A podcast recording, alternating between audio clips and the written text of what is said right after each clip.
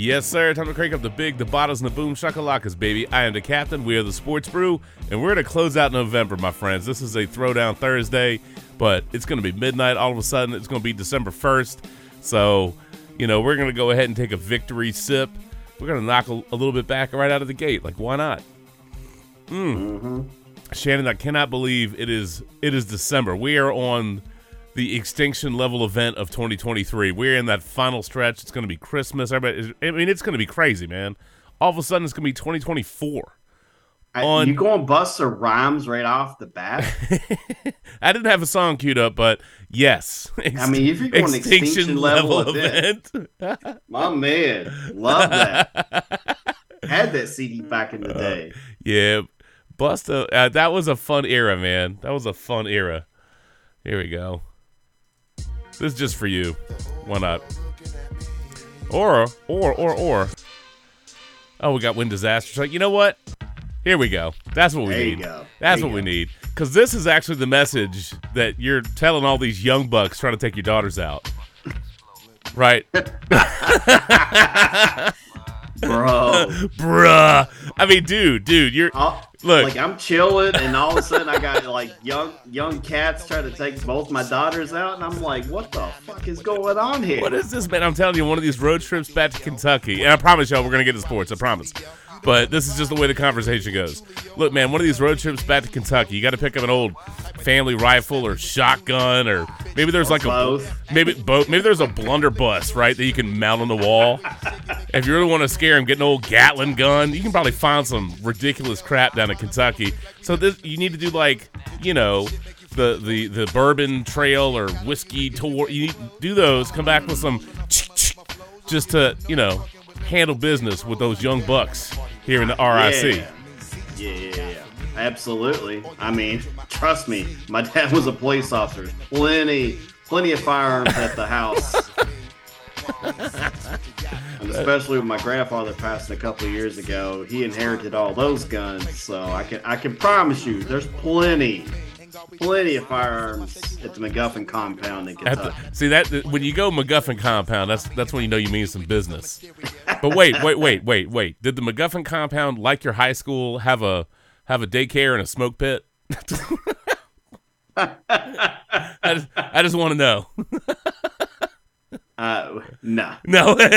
we, we had a stocked pond. That's about it. Uh, that's okay. That's okay. By the way, Good to see Kentucky rolling. What is, they beat the brakes off Miami the other night. A little college Dude, basketball. I, I'm telling you, this team, this early in the season, is probably my favorite team to watch. Probably since the either that 38 0 team or the Malik Monk, De'Aaron Fox team. Wow, that's a bold statement there, friend. This is a very fun team to watch. They're very unselfish, very skilled, unlike many teams that Calipari's had. Like these these young bucks can play, and the scary part is is they got three seven footers getting ready to come play soon. Wait, man, are you telling me they're dangerous? What are you saying, my man? We got on the Busta kick, man. What are you gonna do? My man. So love that. The Busta kick might also be a tribute to that meme that Lindy posted in the chat. Yeah, we'll, we'll, we'll, keep that amongst ourselves. But yeah, woo, that's what she said. Mm. Yep. All right, all right. Let's get you in here proper, man. Much like that meme. Somebody's dropping bombs, bro. How you doing, man? Well, speaking of dropping bombs, Thanksgiving was fantastic. Good. Had my uh, big ass plate of taters. All the taters. My man, yes sir. Gravy, turkey, you know, all the fixings. All the fixings. Bro, as a tribute to you, I loaded up on some mashed potatoes. I did it. Gravied them up. Man, it was mm. it hit the spot, bro. Yes, sir. It does, man. Like it really does. It's just I don't know, dude. It's just one of my favorites. Turkey, mashed potatoes, and just smother them in some gravy. Mm-hmm. so good. So good. So and, good. You know, two or three plates later, you're in fruit, food coma land and F it. See, we had we had the ham, we had the yes. turkey, we had the White House rolls, with Mm. taters and gravy. And look, I, I'm going to tell you, like, I like cranberry sauce, but I'm weird about it. Like, uh, I, I- I've got some friends and family like that do the homemade stuff. I mean, that's great. You know, that's great. But for whatever reason, I have an affinity for the old school, like canned, Yes. like that, like that cran jelly or jam, or that just like the cranberry fruit log. You know how you had the orange juice, like the frozen can of orange juice, you dumped it like the Yes! fruit log. Yeah, it's like that, except it's cranberry. And you, you you just you dump it out, you just slice up. You got cranberry slices, man. That's Done. that's my favorite. Yep. You know, and you know I like cranberry juice. I like cranberry, but like I don't want it all the time. But at Thanksgiving, bro, I want some cran. Yes, sir. You know what? I want some turkey. I want some White House rolls. I want some mashed potatoes and gravy, and I want some cran slices. Damn Yes. right. That's that's that's good. Thankfully, the food was much better than a lot of the football. Well, I would say you as a Green Bay fan should have probably really enjoyed that well, all right, all right, all right. To be fair, to be fair, Green Bay sticking, Green Bay sticking the the lines was incredible. Because I, I, you know, I was like, ah, I hope, I hope they give him a good game, and they were, they were aggressive out of the gate with a deep bomb to uh, Watson, and then the Lions had turnover problems. But uh, I, I don't know, you know, this is one of these kind of split things where it's one part Detroit's struggle busting a little bit, right? Mhm. and the other part is Green Bay is playing better. Jordan Love is playing better, and it, look, they had some good bounces go their way. I mean, they got they got short fields a lot. Um, you know, Detroit was weirdly aggressive in moments. That when they went for it, I think it was the fourth quarter, but when it was uh they they had they like they went they had a fake punt on what like their own 23 or something Which was dumb. which was Yeah. absolutely stupid because the score was reasonably close at that particular moment. Uh, that was a bad that was a bad decision. Yeah, it was in the third quarter. Yeah, it was 23-13. Lions had that fake punt from their own 23. Green Bay snuffed it out, and uh, Love hit Watson for a touchdown to go up 29 to 14. Um, so they had the the benefit of some golf turnovers, uh, being aggressive, but some of it is just game management and game flow and how they look. And they just, I don't know, man, it just, it was just working.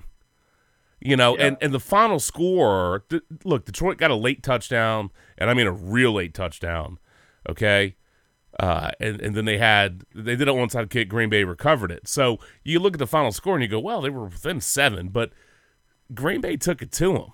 it, it didn't feel that close. No, You no, know, no, no. it's like it's like one of those like yeah, Detroit did what you thought they would do, but like Green Bay just Yeah, they I- I- made them look, look. a Thanksgiving Day upset, that delicious meal, my slices of cran, my turkey and ham, and then Green Bay stick in Detroit, delicious. It was Mm. good, baby. It was good, man, That was good. and unexpected, unexpected. But I'll It- take yeah, because I you know I had the Lions. I, I probably a lot Oh. of points on uh, Pick'em, Oh my god! and yeah, I, Look, I I'm in three pick'em leagues. There was not a single person in any of the pick'em leagues that took Green Bay. Mm. Nobody. I didn't either. I mean, you know, I'm just saying, no, nobody, nobody in pick'em took took the Packers. And I'm sure the pregame thing, everybody had Detroit too. You know, they do like, oh, who's winning No. the game today? So, uh, Well, I mean, everyone thought that this would be the coming out party for Detroit on Thanksgiving. Like, Mm-hmm. hey, they've lost. wasn't there you know. some weird thing like uh, every time there's like a waxing gibbous moon or something? What- Wasn't that making the rounds on Twitter? Like every time there's a, a certain moon tide, Detroit loses on Thanksgiving. That was funny. Um, but uh, look, at this season in specific, last three games, Detroit's given up 38, 26, and 29. Right? Yeah, they get they they gotta start uh, figuring some things out because Yes. they started out nice, but like when you get to November, like this is when you should be starting to hit your stride a little bit, Right. And uh, yeah, Detroit Detroit's got to figure some things out because you know Jared Goff is looking like uh, Blake Bortles. he should not be looking that way. well, th- their margin of error, it's like if you're going to turn a, turn the ball over like that, they're not good enough to overcome that many mistakes. So most teams aren't no, uh, most not at this level. Most teams are not. So uh, you know, most teams can't do what Mahomes historically has done. If he's tra- like, there was a couple of wild stats. Um, obviously, with Jalen Hurts and the Eagles coming back against Buffalo, uh, Mahomes It's weird to think they were down 14 to the Raiders, and then they ended up kind of blowing them out. But you can't count on that, right? You can't count on that. Most teams don't have that kind of margin of error. So if you're going to give your opponent several short fields and have, I'd say, overly aggressive moments that just don't really make a ton of sense. Like I appreciate the cojones. You know what I mean? You, are going to get that. Sometimes you're going to be you're going to play aggressive. You're going to do aggressive things. Right. But you know, in the context of the game, I kept feeling like, well, Detroit's on the cusp. Detroit's on the cusp, but they just couldn't get over the hump. And it's a credit mm-hmm. to Green Bay, Absolutely. but it, it, it is a it is a moment of concern for Detroit. But look, Chicago's a mess. The Passtronaut has come crashing back to earth. I don't think he's been the same since he got tattooed uh, by the was it Kareem Jackson with Denver when mm-hmm. he when he mm-hmm. got the helmet stuck in his chest. But either yeah, way, when, when, that happened, yeah, yeah. Uh, I, I mean, I'm halfway kidding, but you know, Dobbs, and I still love the Dobbs story. Credit to him that that was a great little piece. But what happens is in time, teams adjust they they figure you out and they box you in, and there's a reason he's bouncing around the league a little bit. It's a great story. I like him. I think it's fascinating. Uh, I think everybody loved. Well, most people loved that story, unless you hate the Vikings. But it was easy to root for him. But past couple games have been rough for Dobbs in Minnesota.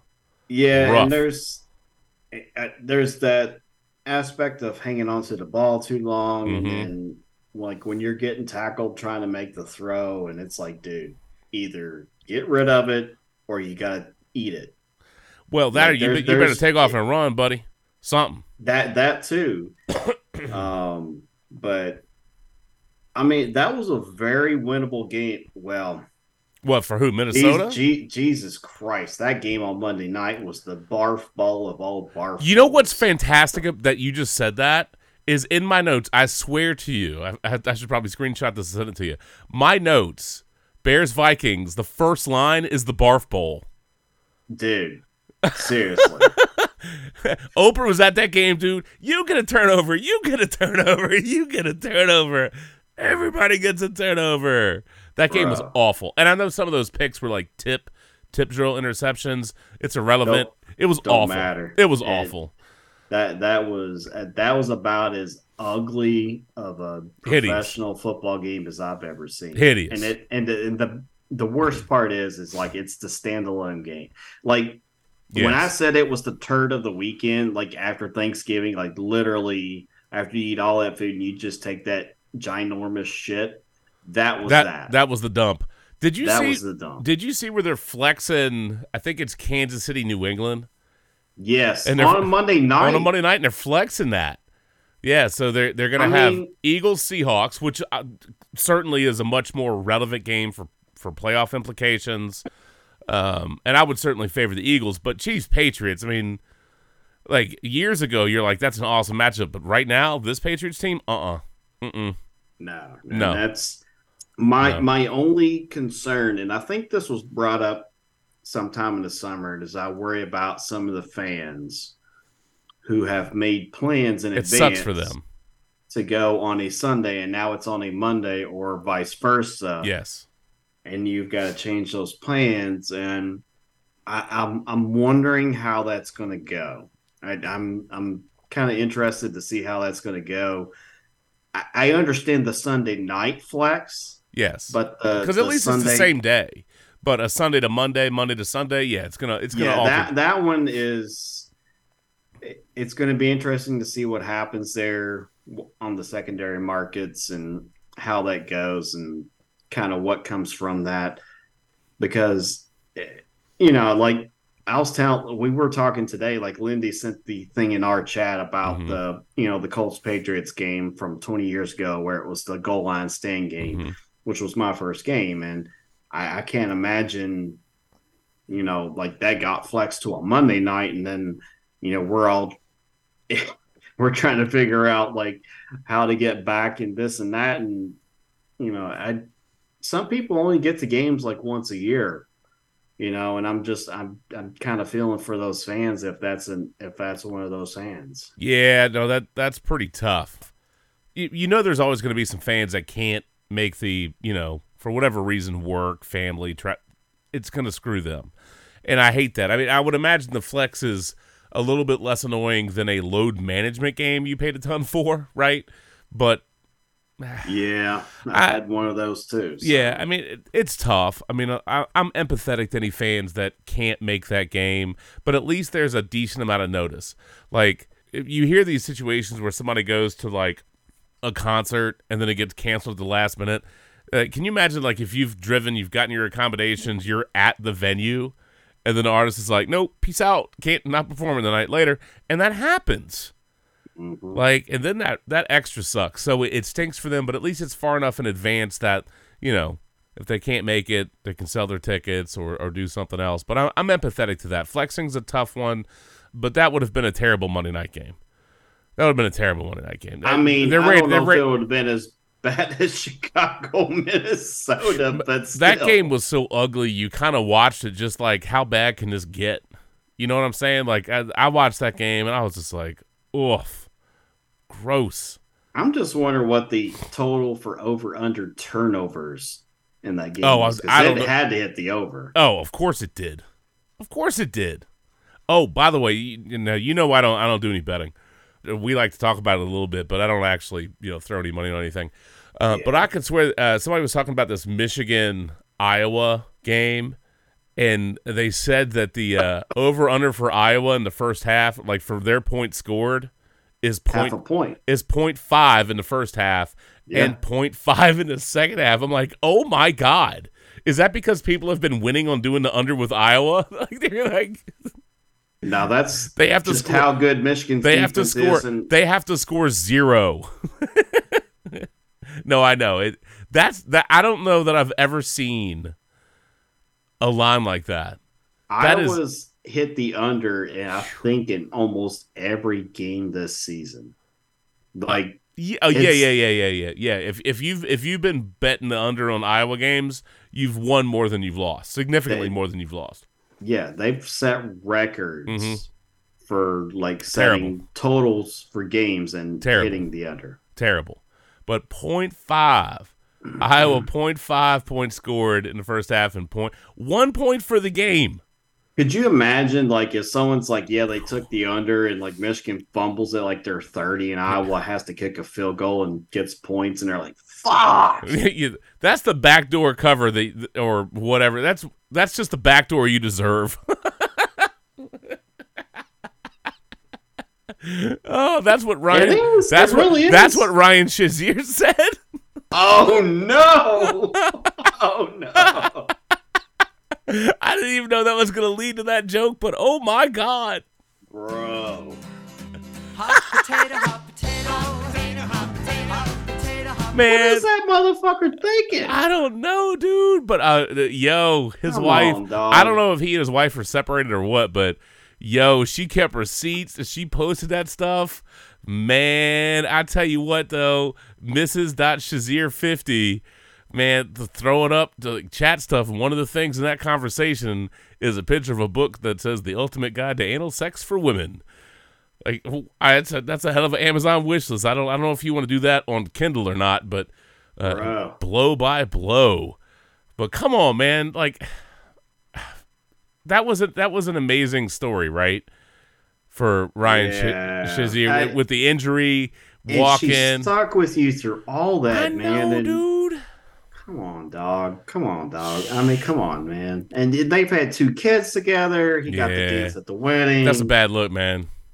That's What that's doing. What that's- are you fucking doing? That's a bad dude? look. Now, unless they are like uh, I don't know. One of the articles said they're not currently living together. If they're separated, it's it's a little bit different, but that's still uh, that's still pretty dicey, man. It's I would just say at the end of the day, it's not a good look. But you know, as they say, kids, you don't always want to meet your heroes, right? Yeah.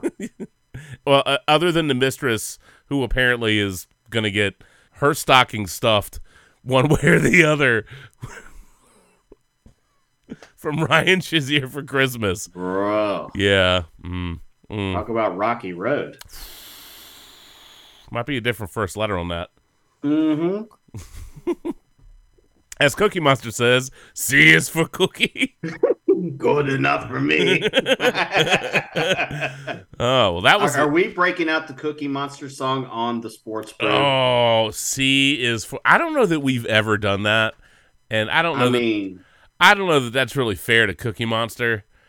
I mean, I love me some cook. Look, if there's ever any Now, celebrity I'd love to meet, letter it's Cookie Monster. Cookie starts with C. Let's think of other things that starts with C. Uh oh. Well, all I know is that Ryan Shazier's word of the day starts with A. It's about other things. C is for cookie. That's good enough for me. Or B, perhaps. C is for cookie. That's good enough for me. You mix in a Oh. you mix in a little bit of D. C is for cookie. That's good enough for me. Oh, cookie, cookie, cookie starts with C. Oh man, that's an accidental tangent jump. I did not know. You know what though? I didn't know we were going to go there, but apparently, based on this book, neither did she. That's all I'm saying.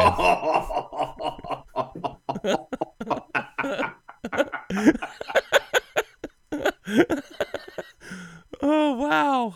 you know what? What You know what else starts with C? Christmas. Christmas? And our fave group tells us not to be a C because it's Christmas. oh, fascinating, Aida.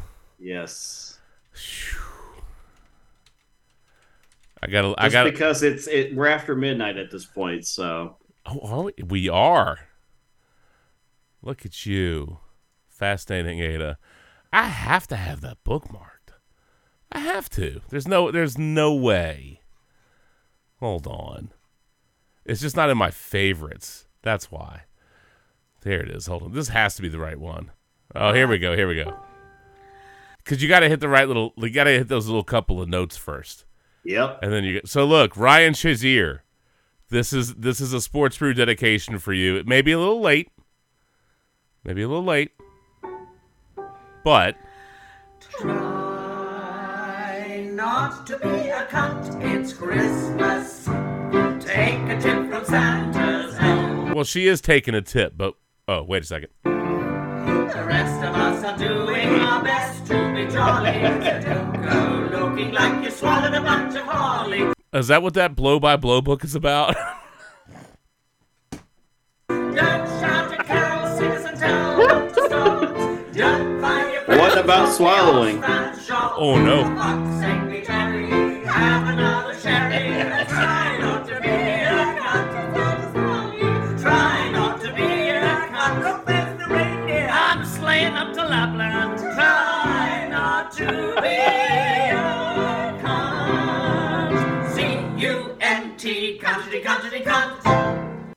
Wonderful. Love that song. I will I'll, I'm always thankful that you introduced that uh, to us. It's an amazing song. I, I wish they toured outside of England because I would absolutely go. Would you go to a show just for that one song?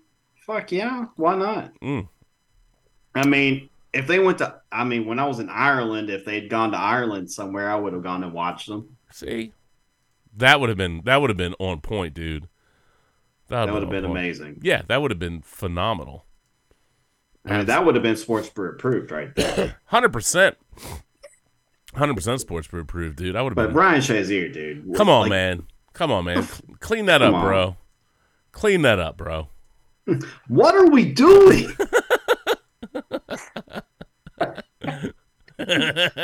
Mm-hmm. Well, you know, it's that time of year. He's just, you know, he's just ready to let it go. Let it go. Or according to that book, let it blow or let her blow. Let it go. What do you want? Oh no. Or perhaps more reasonably, Pray free. That's where I was going actually, next. so- actually, actually, actually, that's the wrong song. The right song is this.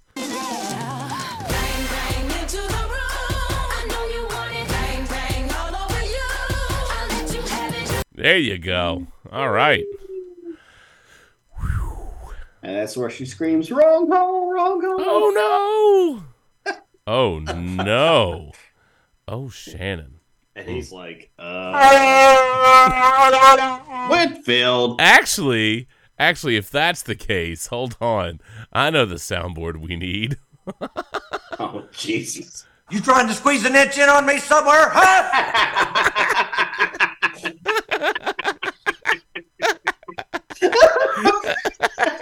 Somewhere, You owe me for one jelly donut. Ryan oh, Sha- no. Ryan Shazier will deliver. What the fuck is that? Is that what she said? Oh my gosh. Jesus Christ. Well, I said we were going to get the sports. We sort of, some kind of. no, kinda. no, we didn't. No. All we got the Ryan Shazier, and then the whole thing fell apart. Every- everything went to hell. All right. Fair enough. Holy shit! Yeah. But, but Okay. So what we were talking about was that division uh, before we got to the Ryan Shazier. Well, we I mean some of these teams are bringing up the rear, so technically Ryan Shazier was helping us with Minnesota and New England and Washington, bro, the butt suck the, of the Browns.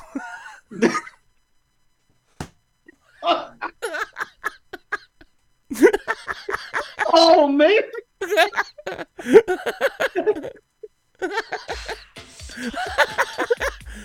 Oh, Holy shit! you're welcome. All right. So,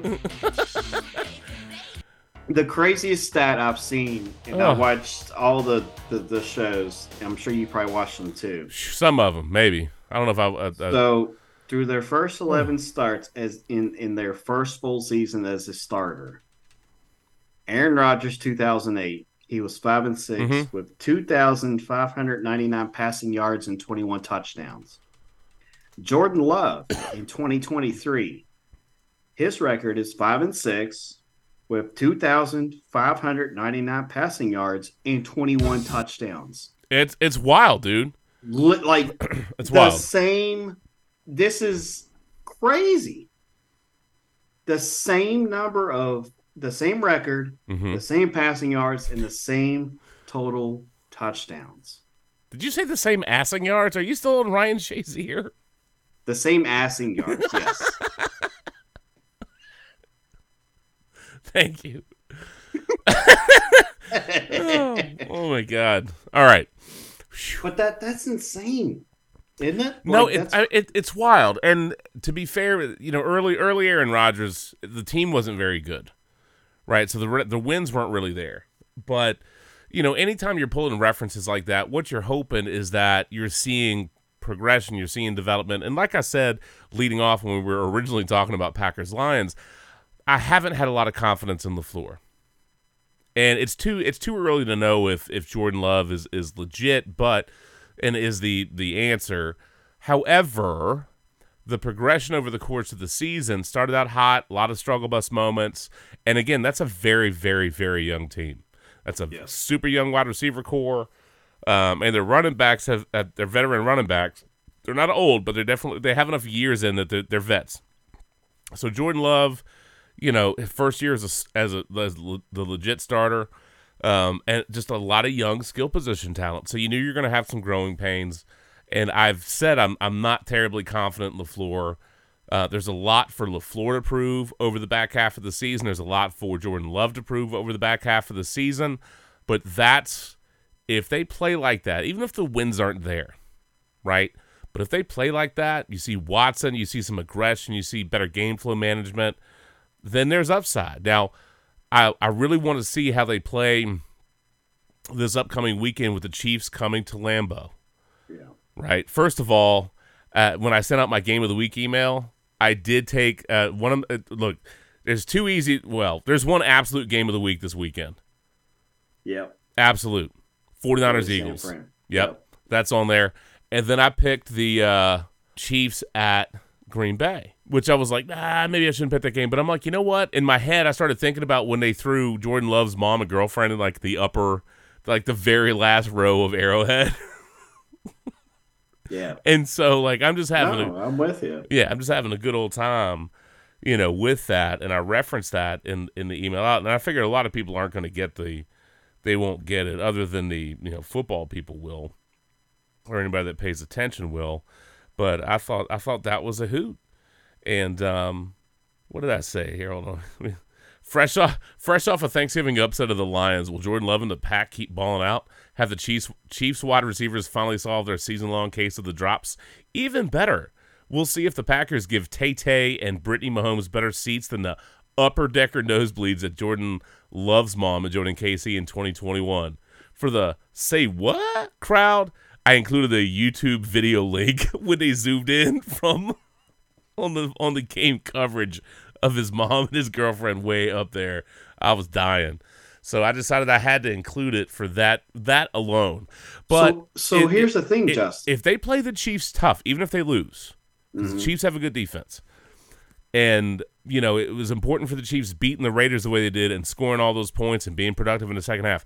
If they play the Chiefs tough, if they steal a win, that's incredible. But if they play the Chiefs tough and Jordan Love looks good, you know what I'm saying? You can you can feel really good oh, about the progression in season and you hope for a strong finish. Because if they do that, Minnesota Minnesota's probably falling off. Detroit's a little struggle busing. Uh, Chicago's not going anywhere. They're a dumpster fire. But they can, if nothing else, either be a spoiler, right? Or they'll be in the hunt for a wild card. It's more likely they'll be a spoiler, but can I tell you how much satisfaction I would get if we get to the end of the season, right? And remember last year, Detroit basically ended Aaron Rodgers his tenure in Green Bay. right. Ended it. So if Green Bay can be the spoiler that screws Detroit out of a one seed or something like that, that's advantageous. Hell yeah, I'll take that. Well, Green Bay's schedule down the stretch is very favorable. Mm-hmm. Kansas City's the toughest game on their schedule. And I'm actually in our pick'em league Mm-hmm.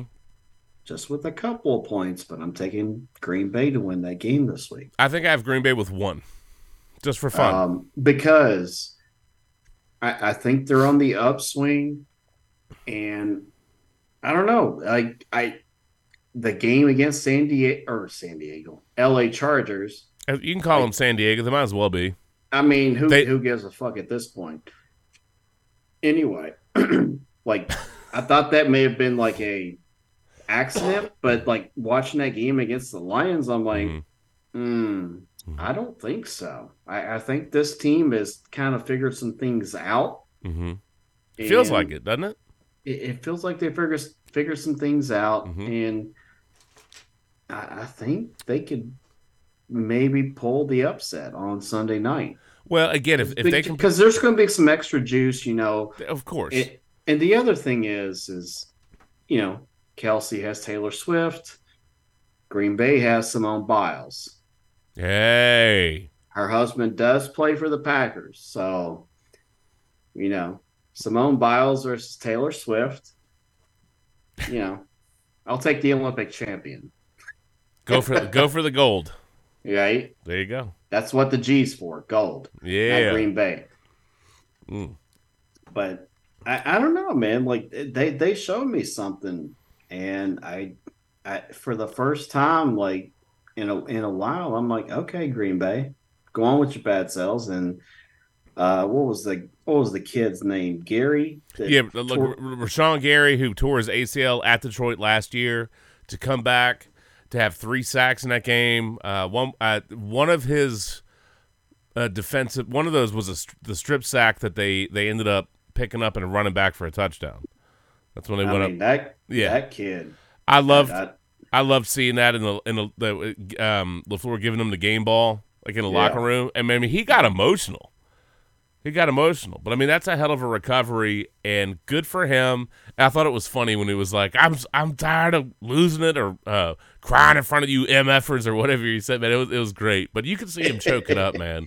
You can see that, but uh, yeah, look, that's a lot of you know. At- that's a lot of work, it is. a lot of time by yourself, Yep, and yep. putting in it's just all that coming to fruition is essentially what that is Yeah. and that was cool to see I agree with you. So I'm I'm hoping for a good game. Um, and uh, I, you know, again, you give me a competitive, even if it's a loss, you have a lot of fight, very competitive. I'll feel good about it. You know, Kansas City is going to be a tough out, but Kansas City worries me uh, because of the drops, and sometimes you can't trust them. I mean, it's it's not. It's not that the play isn't there. It's not that Mahomes doesn't put it there. It's just, quite frankly, sometimes the wide receivers just don't hold on to it. Yeah, and So- that's and that's that's you know that reminds me of some of those uh, Patriot teams with Brady. Like, hmm uh, let, let's go back to 06 and and Lindy will wide freaking open by like twenty yards. Was that the game where we had the meme with Reche Caldwell where he was all bug eyed? Yeah, and like literally his eyes were like as big as the damn face mask via the freaking camera. Like that wasn't like a whatever. Like his eyes were just like like he was an alien. Well, it, he was. It's like he should have been an extra in Total Recall. Remember that when they were on the moon and they were out of air? Cohaagen, the people need air. Yeah, and his, his eyes are exploding out of his head. Yeah, it was like that. like like uh, MVS should have caught that pass. Should have. Should have, would have, could have. Should have. Would have. Could have. Yeah, I mean that that's your So- that's your tagline right there. Yeah, I mean, yeah. If if if the old Christmas classic, if ifs and buts for candy and nuts, every day would be Christmas. So, There yeah, I mean, go. it, some of it just depends on what Chiefs team you get, right? Yeah. But for Green Bay, for the Packers in particular, it's you go, okay, is this the progression and the growth and the maturation of a lot of these young players? Is it coming together a little bit? And if that's the case, then they'll then they should you know, make a game of it. Do I expect Kansas City to win? Yes, I would. You know what I mean? I would expect Kansas City more Right. mature team, more mature quarterback, Andy Reid. Um, but I would be tickled if they struggle bust a little bit, and if if Green Bay was able to either threaten at the end or, in particular, steal the win, would be phenomenal. And that's the thing, like stay aggressive. Like Right. don't just because it's Kansas City, don't be like, oh God, we No, can't screw no, up. I, it's like no, go they went. get after it. Yes, they went after Detroit. And I liked that mindset. You know what I mean? I liked Right. that mindset, and I think that paid some dividends. So uh, I hope that they carry that mindset into this game. Might blow up in their face. That's okay. Um, but I, I'd like to see calculated aggressiveness, not stupid aggressiveness, not not a fake punt on fourth and whatever. excuse me, from your own twenty three. Not that, uh, but calculated aggressiveness and willing, you know, some willing, willingness to take some deep shots. That would be phenomenal. Um, okay, well, we jumped around a lot to a whole bunch of games there. Uh, we might as well just clean up Thanksgiving. Uh, I will say this, uh, and look, we just watched Thursday night football. Uh, we watched uh, uh, Dallas handle handle business and finish off Seattle late. Looked for a minute there that uh, Seattle might be able to pull the upset. Uh, but a couple of a couple of little notes from that particular game. First of all, one of my favorite things of the past couple of weeks. We didn't talk about it when we recorded the other week. Just didn't get to it. Uh, but one of my favorite things of the past couple of weeks has been DK Metcalf, who learned ASL or, or sign language to basically be able to talk trash on the field without getting fined. I absolutely love that. And for anybody that doesn't know, um, I've got two sisters. My middle sister is she was born deaf, like not like nerve deaf. She is 100% absolute. Her husband had progressive hearing loss, um, but my sister was born deaf. So you know this story resonates with me um, in particular and I think it's an absolute riot. Although what's funny is her husband, and by default, my sister inherits this. Uh, her husband is a monstrous 49ers fan. He grew up um, in California. That's where they do live. Uh, so he's a huge 49ers fan. Every once in a while, we talk about some football, and it's kind of funny. Uh, so I don't know how much he can he can appreciate a Seahawk because obviously 49ers Seahawks generally 49ers people as Randy would tell you do not like Seattle. No, he calls them the sea chickens. the sea chickens. But uh, here, here's actually a clip with DK with uh, Rich Eisen talking about this. But other than that, man, just I'll take ASL now on my off days. What's that? Uh, American Sign Language. Okay. What what what what uh, what caused you to do that? Um, I mean, I kept getting flags for my mouthing, so gotta, gotta sign my uh shit talking now. Come on, is that why? Really? Yes, sir. That's what I got to do, man, to keep myself busy. That is so fantastic. That's It is- amazing. It is so fantastic, and he was lighting the Cowboys up. He he had a, a very productive day. We will say against uh, Dallas on Thursday Night Football. But you can go in and you can like pull clips and uh, of him rocking whatever or scoring on somebody, and uh, he had one uh, when when they scored on uh, the Rams. Um, he called at, at Rams quarterback Ahkello Witherspoon. Uh, Metcalf signed 44 at Witherspoon's jersey number. He said 44, my son. so he's sitting there. If you're like, what is DK Metcalf doing? He is trash talking in the ASL. He is doing some sign language trash talking. That is brilliant That's by the way. One of my favorite comments though, when you read the Twitter thread, somebody said, "Oh, the commissioner's office is learning is learning sign language now, so they can find him next week." I laugh. That's funny, but I, I love that whole story. I think that is brilliant. I think it is is it's it's very very funny, but it's very smart. Uh, and it to me that's like next level thinking. You know what I'm saying? He's like, I don't want to get fined. I've gotten in trouble. Let me do this.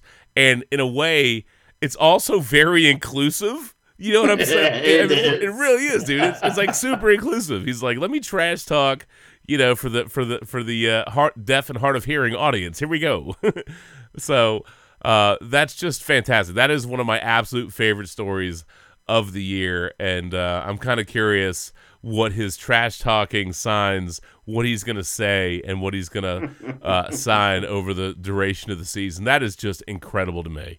One of my absolute, absolute, absolute favorite stories of the year is DK Metcalf learning ASL and talking trash on field, signing it. That is brilliant. So brilliant. Uh, but it, it definitely looked for a minute like Seattle was going to steal that game. Uh, Dallas They ended up were fin- ahead late. Yeah, I know. Uh, I thought they were going to finish that off. Uh, Dallas ended up pulling that game out. But I'll say this: keep in mind, uh, Thursday night football games usually are eh, kind of a mixed bag.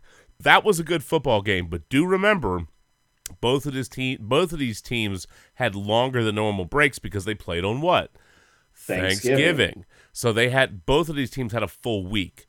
Okay, or It's the only good Thursday night game we'll get. this is this is I, I'm trying to think back. Did we have any other Thursday night games that were this good? Were this entertaining? I feel like the answer is no. And some of it's No. because they're two decent teams, sure. But I think that to me, this is a clear indication that the short week is rough. And if they actually have a longer or more normalized break between games, you get a better product on field, right? Um, If there was anything, and I've said this to y'all before, I don't need an 18th game, but I think the league can make it an 18 week season by doing two byes. Yep. I know a lot of people say that they don't want to do two byes. The broadcast partners don't like it, but let me tell you what: Boo-hoo. if if they you leave it 17 actual games played, but you have an 18 week season, right? Because you have you create the 18th week because you're giving everybody else an extra bye. So you could essentially do these short week kind of funky things by having teams that are coming off of a bye play on Thursday so that they're you know uh, it's a more normalized thing for them and they're not doing this 3 day 4 day turnaround this disaster for them. Because most of those games aren't good. It's there. We can do it. Uh, I know people are going to complain oh I'm a fantasy team. Whatever dude. Boo-hoo. boo hoo but you could stretch the season out artificially create you know the 18 uh, by just giving teams an extra bye. You could stagger it. There's a lot of ways you could do it. Uh, there's enough models. And look, just get the AI writers from Sports Illustrated. Just get the. by the way, Dude, by the way, instead of having six teams on a bye week, just do two. Well, look, if they're gonna have two, if, if every team's gonna have two byes, you're gonna have you're gonna have to stagger that out. So I don't know if you play uh, every game the first two weeks, every game the last two weeks, you'd have enough time there to move that around. But it, my main point here is that the quality of that game reflects that if the both teams have a reasonable like like not just a short compressed week think about game planning healing up all that stuff and the and the and the Seahawks got their asses kicked mm-hmm. by the 49ers, right? And and Dallas ended up embarrassing Washington. I mean, that game was reasonably close for a long time. Then Washington got a little desperate late in that game, and I think, correct me if I'm wrong, but I want to say within the span of nine minutes, Dallas scored 25 points. Something like It that. was yeah. awful. It was awful. we'll we'll get to that in a second. But to me, this reinforces the idea that if you give teams proper rest and planning, you get a better product on the field. So if you want to play Thursday, I'm telling you, we've talked about it before. I will say it again. Two bye weeks. You can structure the season. You can set it up so you have proof in the pudding. They know, right? Playing Thursday after Thanksgiving Thursday, you take two teams that played Thursday games. Or you could have even done the Jets or the Dolphins, right? Because Black Friday, first Black Friday game. You could have done that. They have a, a, a more reasonable turnaround until the next game. You get a better product. It is doable. It is doable. So eh, anyway, I gotta tell you, bro. Yeah. I didn't watch one second of that Black Friday game. Um, I had it on as background noise. I didn't pay a ton of attention to it, but um, my favorite part of the Black Friday game is that it gave us the Hail Mary because that that was incredible. And keep in mind, right, when the Jets get that pick six off of Tua, they close the ten to six. Of course, they missed the extra point. It's I ten mean, to the six. Dolphins. Eh, oh, excuse the me. Dolphin The Dolphins got the pick six. Yeah, excuse me. off of Boyle. Well, no, hold on. The Jets, Dolphins, Dolphins had the ball. Tua throws an interception. It's a pick six. The Dolphins are up ten nothing. Mhm. Okay, the Jets get a pick six. They make it 10-6. They miss the extra point. Oh, gotcha. Dolphins are back on offense. Tua throws another interception. So in that moment, you're like, okay, so you're telling me there's a chance? Uh oh. No, the Dumb Jets. and Dumber territory. Jets gonna Jets because Tim Boyle heaves up a midfield Hail Mary.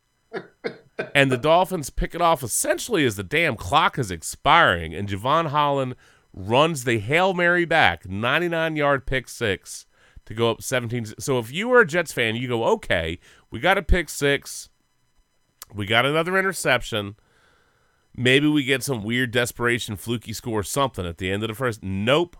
You get knocked straight back to You get reality. the hell, Mary. You go from the Hail Mary to the he- the Hail Mary. Get the hell mm-hmm. out of here. Turn this game to hell off.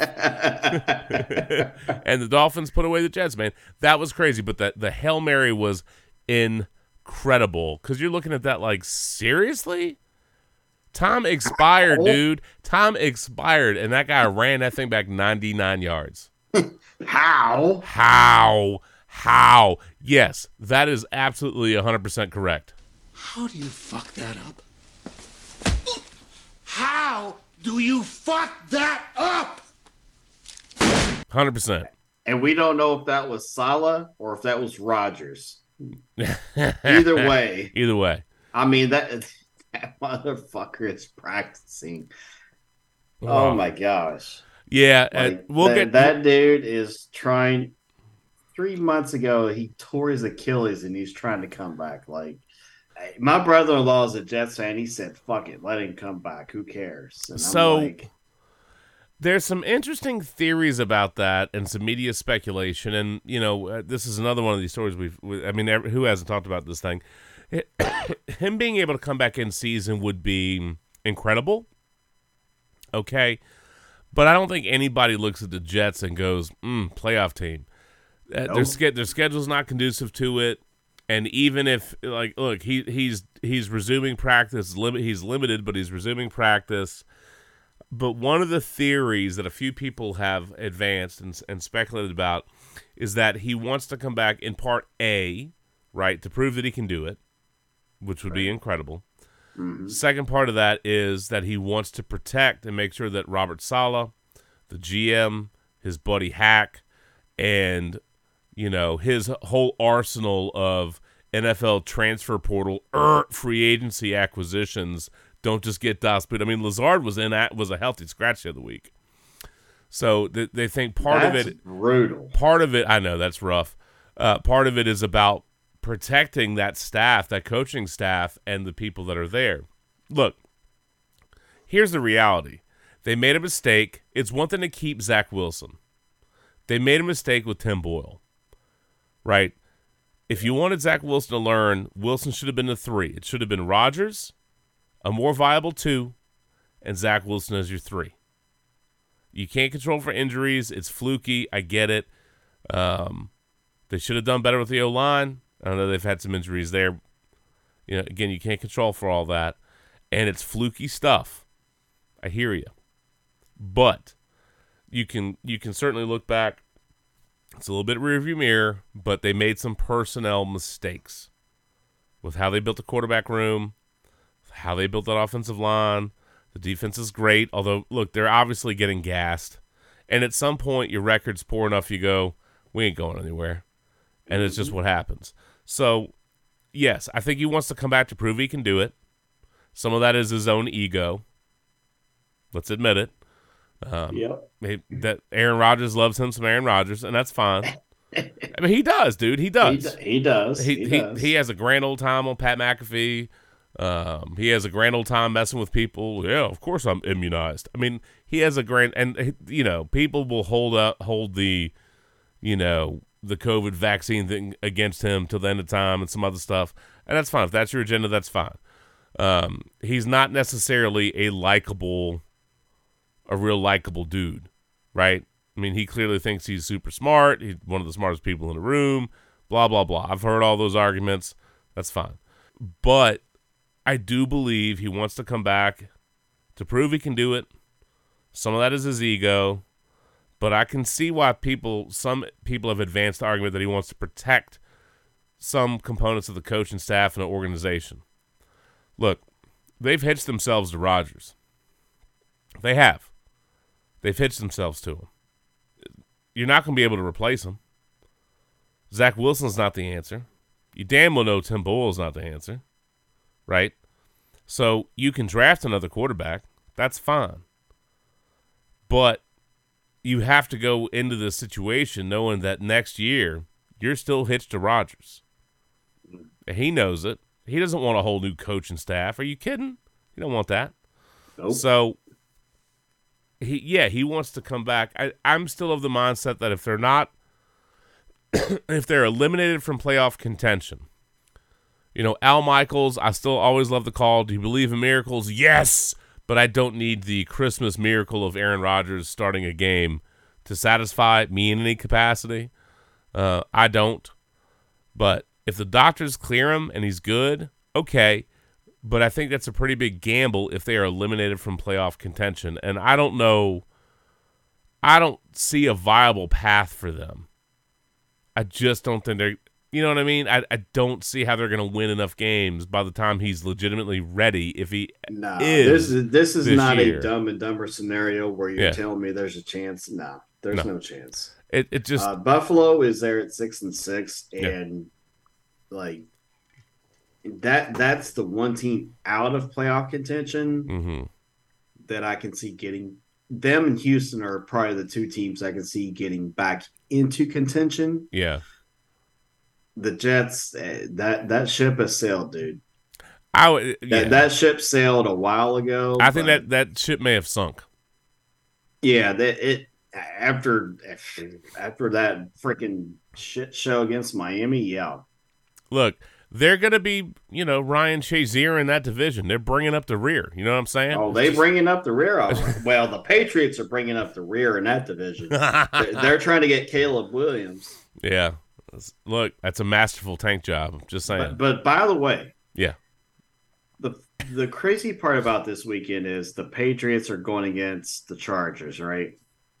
And I got to tell you, if I'm the Chargers, I'm doing everything in my power to fire Staley, calling Robert Kraft, and what can we do to get Bill, Bill Belichick to be our head coach?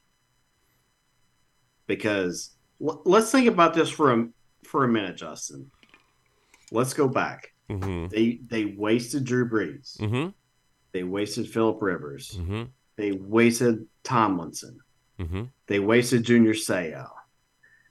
You know, at this point, we're wasting Justin Herbert, Mm-hmm. Keenan Allen.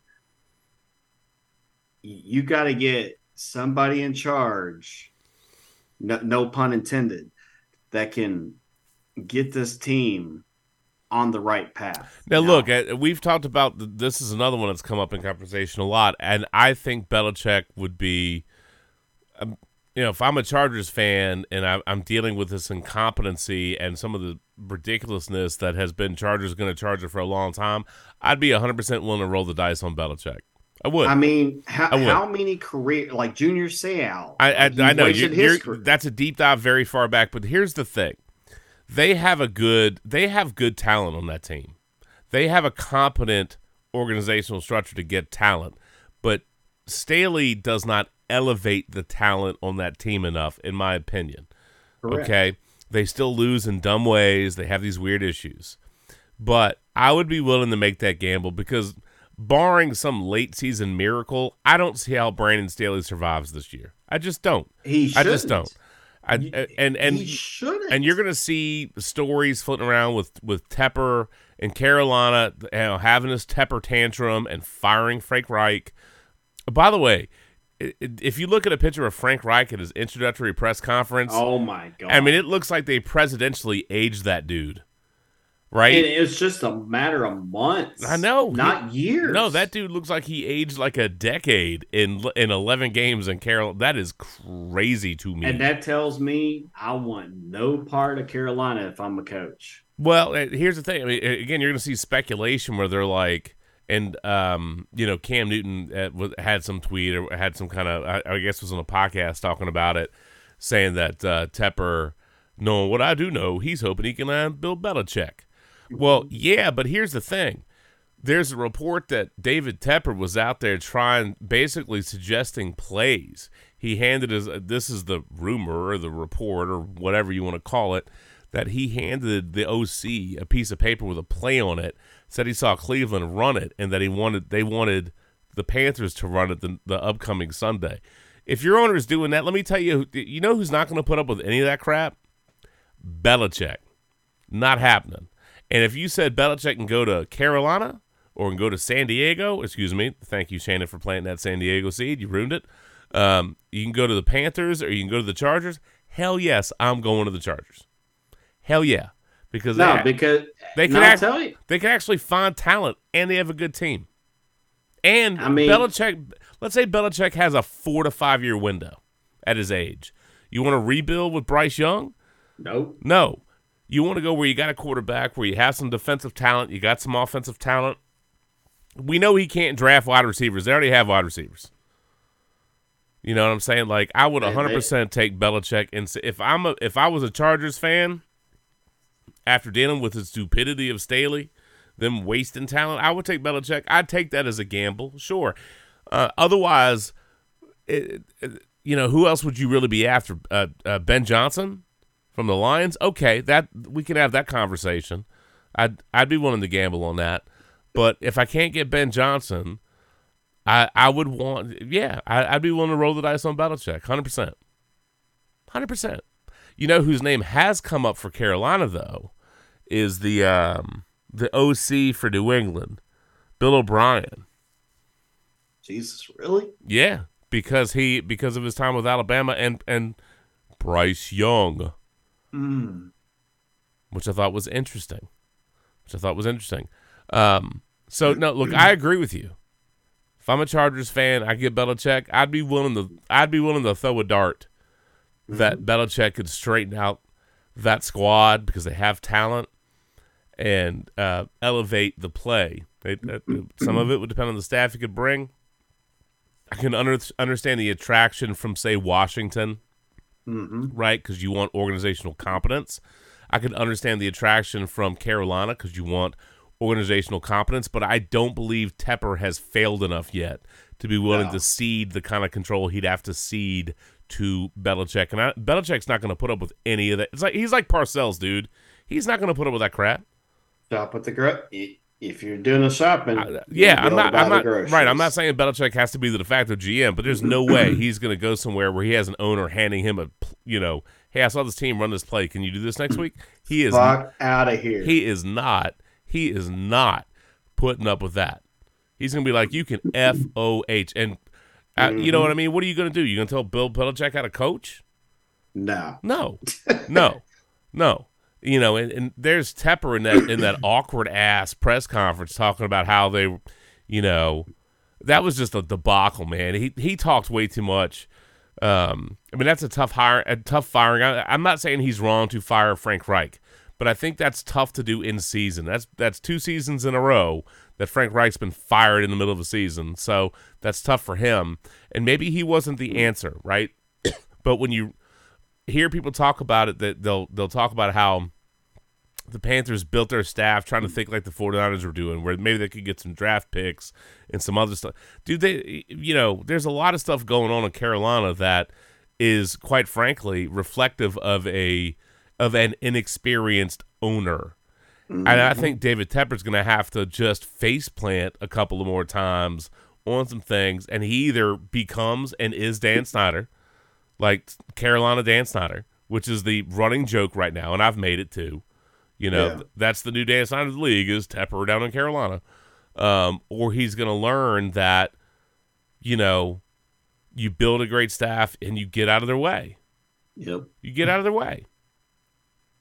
You delegate. You delegate.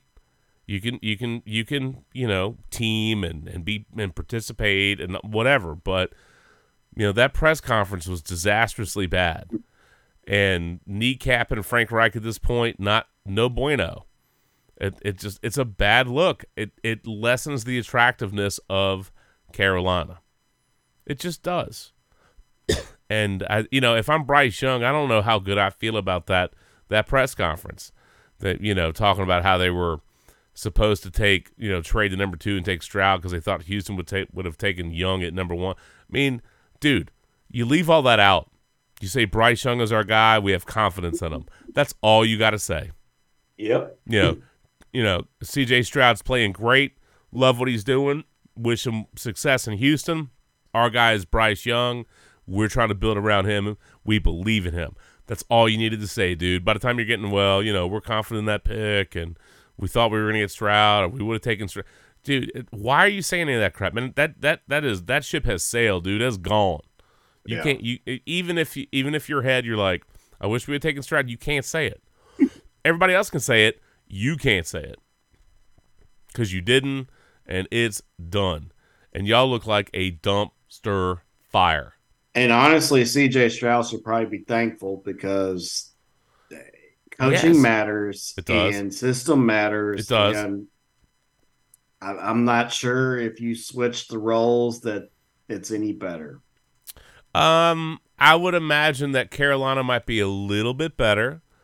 Um, and Bryce Young would be better, but I, I certainly think Houston would not be as they wouldn't look as good as they have. But you know that, that that's not a real fair comparison because I think DeMeco Ryans has done a wonderful job, and they clearly have some skill position talent. Tank Dell, um, Yep. you know, and and C.J. Stroud is just he, he's playing phenomenally for a rookie. It's incredible. It's incredible. And so, uh, you know, it's CJ Stroud that deserves the credit with that coaching staff and the and the positions they're putting him in. Um, but look, quarterbacks are a it's a dart throw, dude. It's a shot in the dark. You can have good information, and sometimes they just they're just they're they're great at, great in college, and they're just not good or, not good enough coaches- or the coaches, or the coaches or the put 'em in system the or, or this thing or that thing. I mean, sure. Um, but it, it- there's there's a lot of variables in play, man. It's a lot of variables in play. I mean, let's let let's think about tonight's game. hmm If you thought about Geno Smith early in his career versus now, none of us would have ever No, guessed that. no, right? no. Geno was a late bloomer, late bloomer. He was a late so, bloomer. and that happens too. Um, who was that guy for the uh, Raiders? Uh, Rich Gannon, Oh yeah, Late Who bloomer. became NFL MVP. yeah, yeah. Late, late bloomer. And some of it is is systems, some of it is is just opportunity. There's there's layers of it. yeah. and Geno it was a reclamation project and some of that's a credit to you know the Seahawks staff Carroll the OC and some of it's a credit to what Geno Smith went through and him sticking with it and getting better uh, I, I certainly I still don't believe you know I don't think they're going anywhere in particular this year I don't think they're good enough to run with the big dogs you know Philly and San Fran eh, barring turnovers or something weird happening but I mean, they may sneak in a a six or a seven seed in the playoffs, but Yeah. that that would be about it. Yeah. Well, that seems like the Shazier method: sneak in a six or a seven. Oh Lord. Dog. Jesus. well, look, I mean, much like Deshaun Watson, he's just hoping for a happy ending. Disney princess somewhere, man. Where we should ask DK Metcalf what the sign is for that. Whew. Okay, I tell you what, man. Uh, I, I need a refill. uh, my yeah, I absolutely need a refill.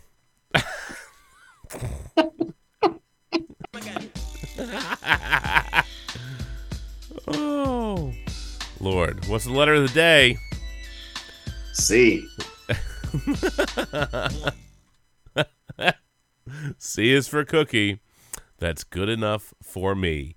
All right, look, we'll take a quick break. We'll come back. We need a fresh drink, and then we'll pound out um, another segment, and uh, we'll just we'll wrap up after that. But as always, keywords of sports and brew, and uh, you can- home feeds on Podbean, man. But you can find us on Spotify, Apple Music, Amazon Music, all over the place, Google Play.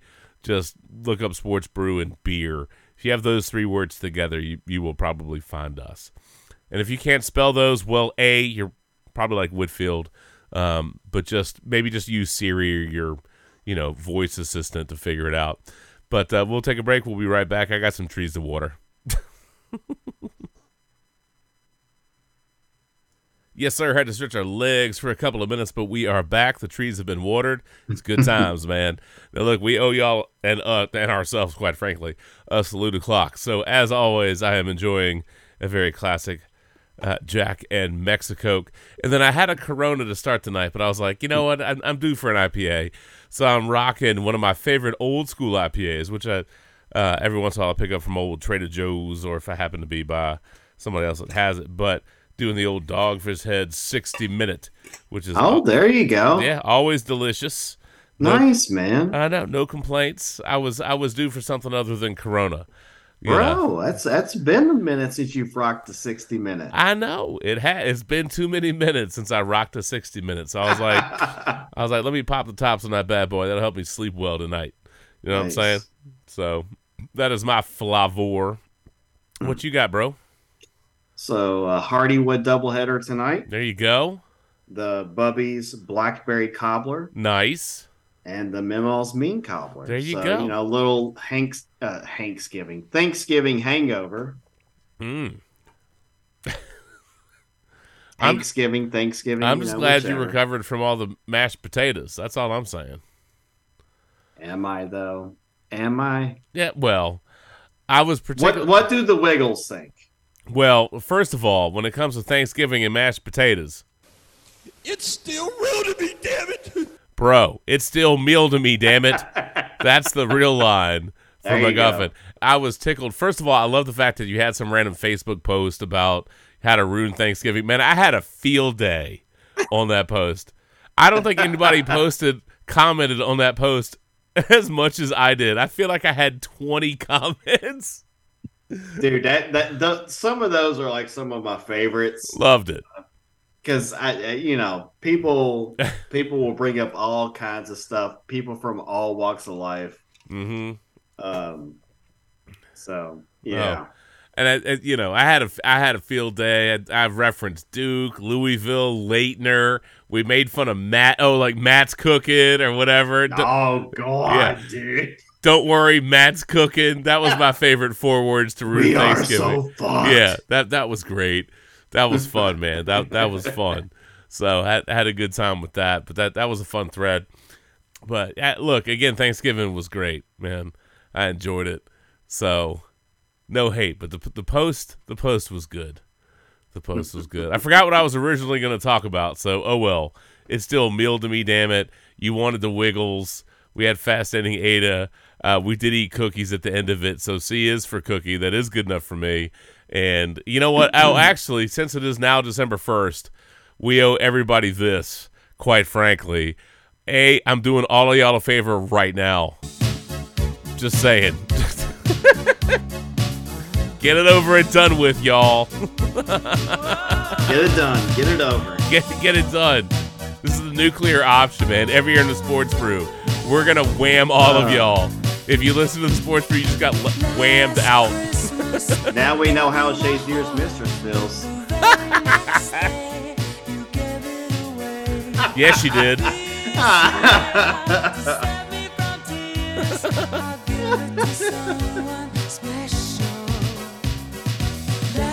Wait, did he say uh. ass Christmas? I gave you my fart. Oh, that's awful. We shouldn't do that. No, we The ass Christmas, my cheeks are apart. Like, where are we going? Oh no! Oh, no. oh, the Ryan Shazier method. Oh Jesus. I mean, he had books, so. Well, yeah, this is not the wham I thought we were going to be talking about. I mean, normally that's like a fourth and one play, but you know. Fourth and bun? What? God, with all this talk about ass play, I can't believe Whitfield's not on the podcast tonight. Oh no. oh, this bringing up the rear. Oh man. Whew. How to ruin a podcast in five easy steps, courtesy of the Sports Brew and Ryan Shazier. And break. that is terrible. Oh wow. Woo. Oh well. Although the crazy part is, What? Whitfield is the last person to see the Zoom call. So, Really? yeah. Oh, that'd be funny if he showed up. Like ran like, yeah, because uh, no doubt he took a nap earlier today, and every once in a while he's like, "Well, you know, I was asleep and I woke up and y'all were still going." I'm like, "Well, if you had a nap and you wake up and you're like, oh, I should pop in, just go ahead and do it. It's 100 percent okay. There's no worries." That, that requires effort, and that's, n- that's just not going to happen. Ah, yes, th- this is also true. Do I look like I give a fuck? Whitfield does not give a fuck. No, at least not a, not enough, not enough. Exactly. Look, dude. Exactly. uh, by the way, I, I referenced this earlier, and, I, and we didn't we didn't clean up this thought. Um, but I was making the, the the joke about Sports Illustrated and AI, and they did get in trouble because allegedly, reportedly, they did have articles. They published articles written by AI by fake writers. And here's what I'm going to say. Number one, Deion Sanders is the Sports Illustrated Sports Person of the Year. Okay. Okay. And I will say that perhaps this is the best evidence that AI is writing articles for SI. That's mean. SI by AI. We talk about practice? No, not that AI, baby. Oh. Uh, no, look, I you know Colorado obviously crashed and burned on the back half of the season. You had some injuries, some other things, but it was a it was a very compelling storyline. I think the year two and year three are really more significant if he's going to stay at Colorado for what happens. Obviously, there's a lot of individuals that have decommitted uh, at the moment. Uh, look, Colorado is not going to have the kind of money that some of these other schools have. I mean, it's just the reality of it. I'm not saying they don't have money, but it's hard to compete with, say, oil money, right? Think, think of what Texas A&M is paying out, right? Think about what some of these other SEC schools are able to pay out. Think about that statement from Matt Rhule at Nebraska talking about how it takes a million or two, right, to get a transfer portal quarterback. Uh, and how and, and these other lines were they're talking about players making seven or eight million dollars. I mean, th- there's some stuff like floating around through the ether. So Colorado has a, a challenging road ahead of them, but you know Deion Sanders is a media presence, and it's still a fascinating story. The results weren't there this year, right? They were terrible at. They they've been terrible though. So it and I didn't like how he uh, look, and we talked about this. I, I wasn't real keen on how he basically was ba- told some of these kids to, uh, you know, I'm bringing the Louis. You can pack your bags and get out of here. You know, that was a little harsh, um, but we'll see what he makes of Colorado next year and the year after, and depending on how long he stays there. I would certainly anticipate they'll get better, but you know Yeah. he's not he's not for everybody, right? He's not he never has been, he never will be. Um, he's still fascinating. So it's an interesting choice for sports person of the year, but I think it really has to do with the shifting nature of college football, NIL, uh, building a brand, and then what he represents. So I get why they picked him, um, AI jokes aside, but it, it does feel like maybe that was a decision made a couple of months ago as opposed to very, very recently. Well, let's be honest. He he kind of changed the game a little bit Yes. with as many kids that left versus came in. So maybe the interesting part will be next season. Like, yes, he's bringing on Warren Sapp to coach Yeah, year two. defensive line. Yeah, year two is going to tell us a lot. It will. Um, and, and they were in, you know, other than a couple of blowouts. I mean, they they were in a lot of games this year that, you know, if they'd gone one way or the other, they could have won. But um, I know his son was dealing with an injury there at the end.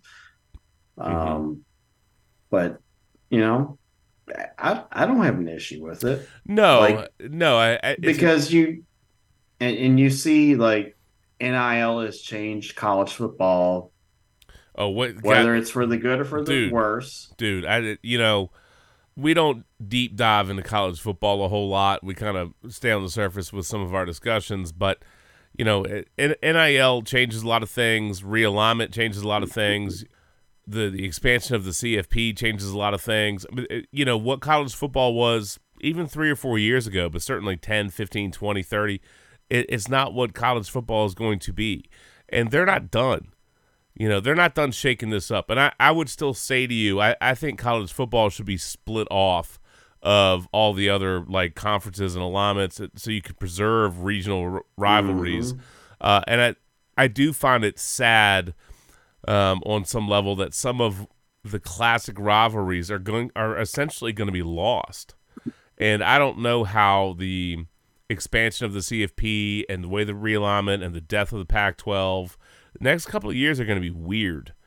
Um, and maybe it all kind of settles down and smooths out, but you know, they're chasing the dollars, they're building for the dollars, and they're, you know, NIL and a lot of other stuff going on. There's backroom shenanigans. There's there's just a lot of money shenanigans. I mean, you know the uh, um, obviously you, you, Texas A and M hiring Elko away from Duke, and now the Duke quarterback's transferring. The rumor is he's going to end up at Notre Dame.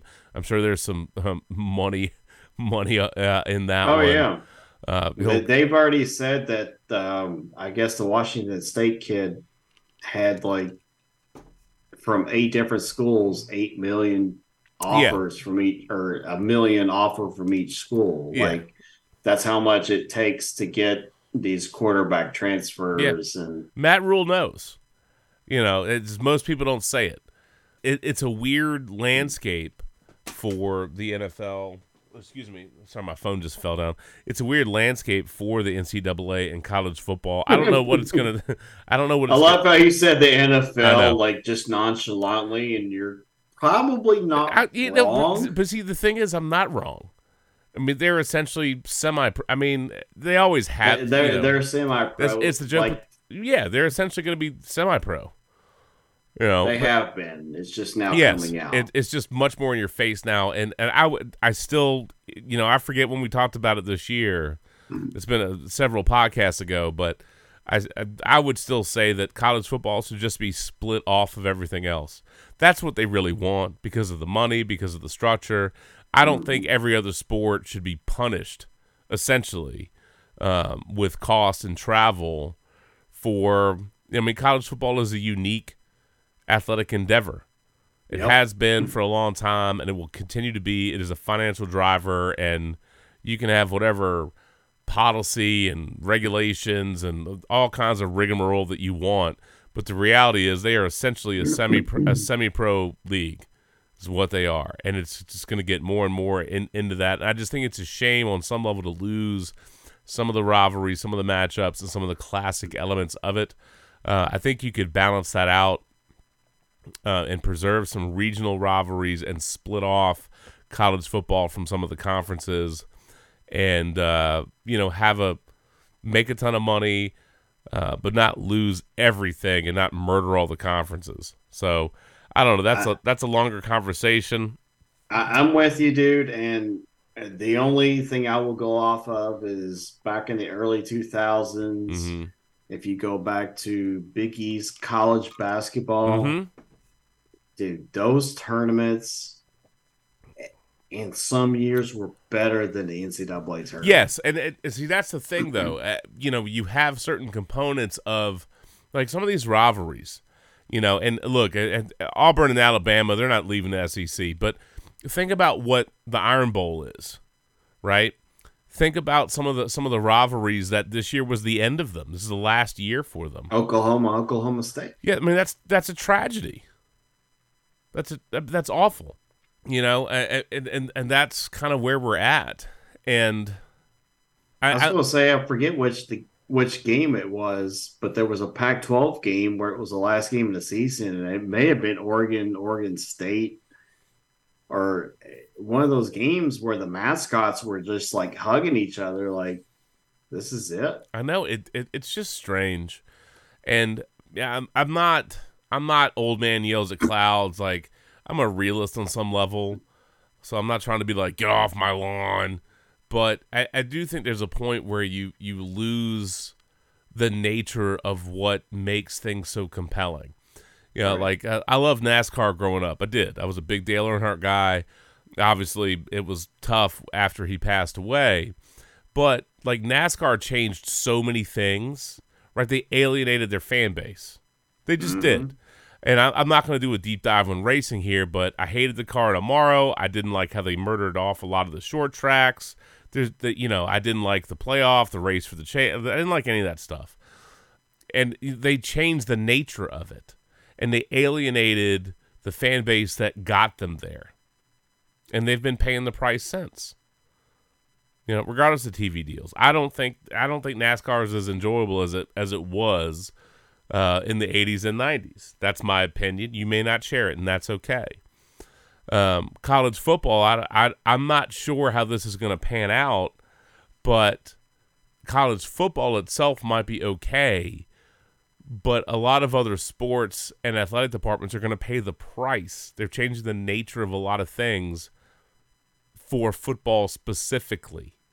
And I am worried about how this shakes out not necessarily from Michigan or Ohio State or you know your upper tier elite gr- or Alabama or Georgia, but it's going to be tough for a lot of other programs. And to lose some of these rivalries and to lose some of the regional proximity it is really really tough.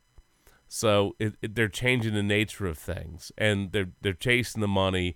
I understand why but we're gonna have to see how this plays out. Um, they're obviously adding because of the expansion of the CFP. They're adding games. Uh, you know, you hear all kinds of speculation about you know the end conference championship games or how do you do this or how do you do that. I you know, I don't have all the answers. Um, I'm still a believer that eight game or eight teams was enough because you could have your Power Five plus Oh, three at large. Um, but that that's going to be out the window. So this is essentially really the last year of college football as you know it. Yep, It is. it really is. It's going to be very very strange. So, by the way, kudos to JMU found a way to get to a bowl. Yay! Um, although now their coach uh, is it Cignetti? Is that how you pronounce that? Uh, but their their coach is resigned. He's taking the job at Indiana. Bold It- choice. it's pronounced he gone. he gone is pronounced he gone. So that that's a shame. Um, also look alabama georgia dude let me tell you what. I know booger mcfarland was talking about if alabama beat georgia that both of those might both of those teams might be out of the cfp there is no way in hell. There is no way in hell that if alabama beats georgia that both of those teams are out of the cfp there is no way dude. No way they will find they will find a way for one of those teams, if not both of those teams, to be in it. You A- let them travel. a man. defending champion Georgia, like first of all, like like that's a first of all, it's a quality loss, right? hmm There, there's there's several one loss teams. Uh, there's I, I just can't. Uh, there's no way, dude. There's no way. There's no way. Can't see. Can't do it. Can't do it. I mean, uh, look, kudos to Alabama with for the with that wild fourth and forever to stick to Ellen Auburn. You, you y'all know if you've listened to this podcast, you know I'm happy when Auburn loses. and to see them Fourth and thirty. fourth and thirty-one and a and, and a and a and a punt fail. I mean, you got a couple of things because look, by all account, by all they should have had that game locked up. Yep. Shoulda, shoulda, coulda, woulda. If if Shoulda, woulda, coulda. Shoulda, woulda, coulda. Didn't. didn't. So uh, kudos to Alabama for pulling that wildness out. But, bro, there's no way the defending champion has been undefeated. If they lose in the conference championship game, you're telling me you're gonna you're gonna boot Georgia out of there? I don't think so. I mean, because uh, what is it? It's Georgia, Michigan, Washington, Florida State, your top four. Florida State's going to get Louisville. Obviously, you know, backup quarterback, and Louisville lost. So I would imagine the powers that be really hope that Louisville finds a way to upset Florida State. Yes, Um, they do. Ohio State, they can't beat Michigan. They shouldn't be. In, I, I don't know that they should be in the CFP. Ohio State um, doesn't have a pre- look. Look, Oregon. If and I think they will beat Washington. When they beat Washington, Oregon will be in. Washington will be out. Yes. If if oh, if Um, Oregon wins, yes. When they win, Well, you're that confident. Okay. yeah. Post recording breaking news Oregon did not win. They did not beat Washington. Womp womp. So much for that, MacGuffin. That's Te- Texas. Penix, Penix, is, Penix just has not impressed me lately. oh, in Oregon's defense that that look if the coach didn't screw the pooch in that first game, oh, they should have beaten Washington. Yeah. yeah, it, kick the field goal, take the points. Take the like points, we always say, take the points, bro. Take the points, Take the points, man. um, especially on the road. If you're taking the points, it's a wrap. Mm-hmm. I Florida State, uh, I just with losing your quarterback that late in the season, it's look, I feel for you. If they win, they're in. It's point blank. If Florida State wins, they're in. Well, we, we got a lot going on. same I mean, look, there, there, there's no way in hell, right, that Iowa's going to beat Michigan. Not happening, right? No, because Michigan's going to score at least 14 points, and Iowa can't do that. So, So you figure I mean, Michigan is safe. Florida State, I mean, uh, uh, you know, Louisville has a pretty good pass defense. So I mean, who knows? But if Florida State wins, we expect Michigan to win. Michigan to win. It's really a matter of Oregon, Washington, and Georgia, Alabama. right? But uh, again, I can't see a scenario where neither Georgia, if Alabama beats Georgia, I'm hard pressed to see a scenario where they basically eliminate the SEC from the CFP.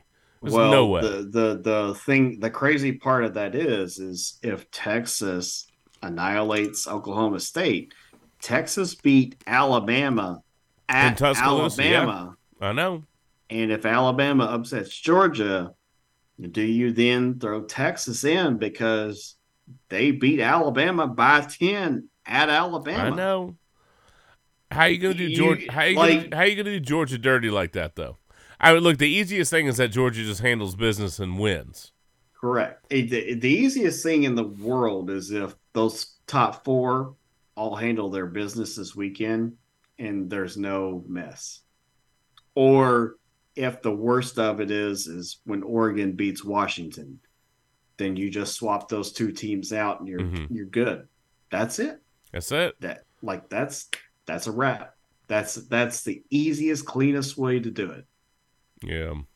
um as this is one of those rare years like if you did the top 12 like it would be it would be fun i mean there's some years where there's like maybe two or three teams where i'm like yeah that's all it needed but if you did a top 12 this year it would be fantastic but that we're not getting that till next year No, So, I- I- it is what it is it is what it is. That's the CFP this year. It is what it is, sir. That's what she said. Yeah, something like that. Oi. Oh, by the way, uh, do you, did Detroit lose again tonight? They were playing the Knicks earlier. I think uh, I know. uh, Detroit had lost 15 straight games. Um, when they lost to the Lakers the other night, that was 15 straight losses. They hadn't won a game in a month. Here's some random random notes. This is a random NBA jump. I can tell you how much I dislike the in-season tournament courts. I don't like that. In-season tournament, I'm not. Hold on, Justin. Mixed, but- Wait. we've got a phone call from Ju- uh, Peter Griffin. Oh Lord, Peter Griffin just called in. He has his thoughts on the end season tournament. on the end season tournament. yes. Let's see. Oh, oh, oh, Peter Griffin. Let me guess. Oh my god, who the hell cares? All right. So while I'm reading some fun factoids, I want you to look up Pistons Knicks. See if see if the Pistons lost to they're 16 straight. Before the next game, however that plays out. Since the 2019-2020 season, a 4-year span, the Pistons have won 82 games. 82. They have 4 wins since last season's trade deadline and they are on currently on pace for a 10 win season. That is disgusting. That is awful. And if they Uh, Detroit lost by six tonight. All right, so they had their sixth 16th straight loss against the Knicks. Wow. God, they're terrible. Ugh. Ugh, that's just gross.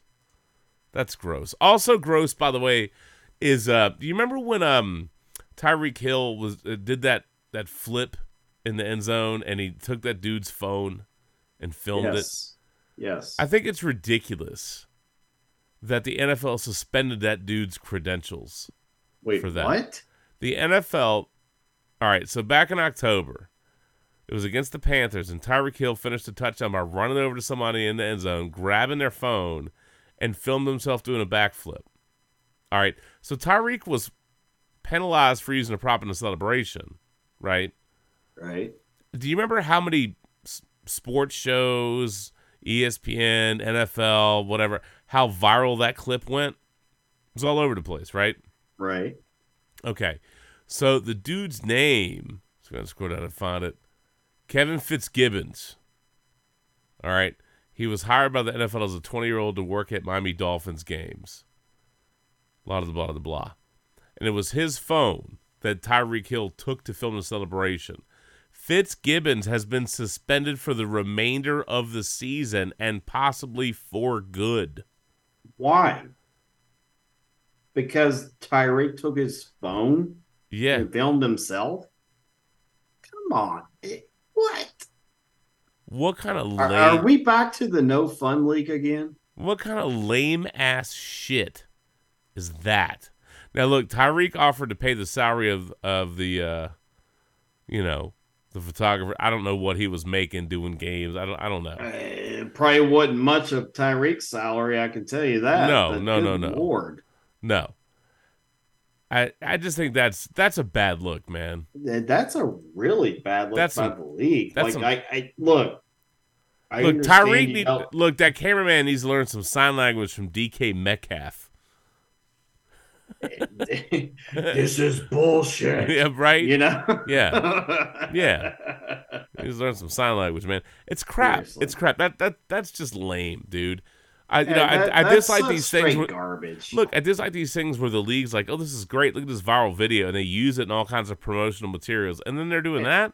Seriously, Get fuck out of here. That's just lame. Now. You know what else is lame? You know what else is, is lame as hell? I know you. Uh, a lot of people did not suffer through that Bears Vikings game. Oh, Did you see the thing? Kyler Gordon, Bears defensive back.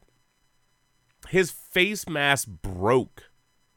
That dude's face mask broke. It was like all jutting out forward. So he took his helmet off, right? Yeah. and he got flagged for unsportsmanlike conduct. Dude, his face mask broke. and was dangling around. It was all jacked up. Seriously? He lifted his helmet in the air, like showing that it was broken. Now that is a crap-tacular penalty. They need to make these officials full time. I mean, just a that's just dumpster fire ass nonsense. dumpster it- fire ass nonsense. It's just stupid. You make billions upon billions of dollars. Enough billions. year. You need to make these officials full time. Stop with the bullshit. Stop with the pettiness, and just do it. Because, like, right now, there are people that think these games are fixed with literally the calls that the Chiefs and the Eagles on a weekly basis get. And with the NFL embracing gambling, I know. you need to shut that shit down immediately and make these get and There- get these guys full time or I, look, or I least look, I try not to be tinfoil hat guy, right? And I don't fundamentally have an issue with sports books and gambling. If people want to, you know, play around a little bit, man, like like do it. But when the leagues are in bed with the gambling stuff, Mhm. there are just times you go, how is it that the NFL league, you know, they can call in and and influence officiating in this moment, but not a different moment? Yep. Why is it that you know some of these penalties go the way that they do? I mean, it just makes you question things, and that is dangerous. very dangerous. It's dangerous for the league. It's mystical, dangerous. Yes, it's just it's just it's dangerous, man. It's a bad look. It's not new, uh, but it feels like this year the officiating is just an extra level of suck, It is. It really does. and it it, it it's disappointing because the players deserve better, um, the fans deserve better, and uh, look, the league we they have the running jokes about the script and all that kind of stuff, but there there's some truth to that to the extent that there are teams that I would say whether it's you know a just some degree of bias, maybe it's not overt, but there's some bias there. The there are narratives that are compelling in every given season. Right? Patriots after 9/11. The Saints after Katrina. Um, there, there, there are just times that there are compelling storylines and compelling narratives. And while you may not be able to guarantee an outcome in the game, you can influence a game. And that's really what this is about, right? Is influence of. And you don't want to have to question. and You hate to question why, when, how some stuff does and does not get called, whether by officials at the game or the New York offices that very selectively intervene. Yep. Because you go, well, how come you did that then, but you won't do that now? Yep. It's just, it's just weird, right? Maybe it's not malicious, maybe, maybe it is, but maybe it's not. But even if we work with favorable variables in our assumptions set here, it just feels off. And that part sucks. Right? It, it I mean again, I'm not trying to be tinfoil hat guy. But you can't tell me that they didn't know that sloppy, soggy ass field in the Super Bowl last year was more hurtful to Philadelphia than it was to the Chiefs. You can't tell me that the year that Brett Favre and the Vikings were slaughtering everybody, right? That the fact they let the Saints beat the ever living shit out of Brett Favre didn't help swing and influence that game. Look, AP fumbled. That's on him, right? There's other stuff in that game, but the fact they let them beat the crap out of out of Favre, right?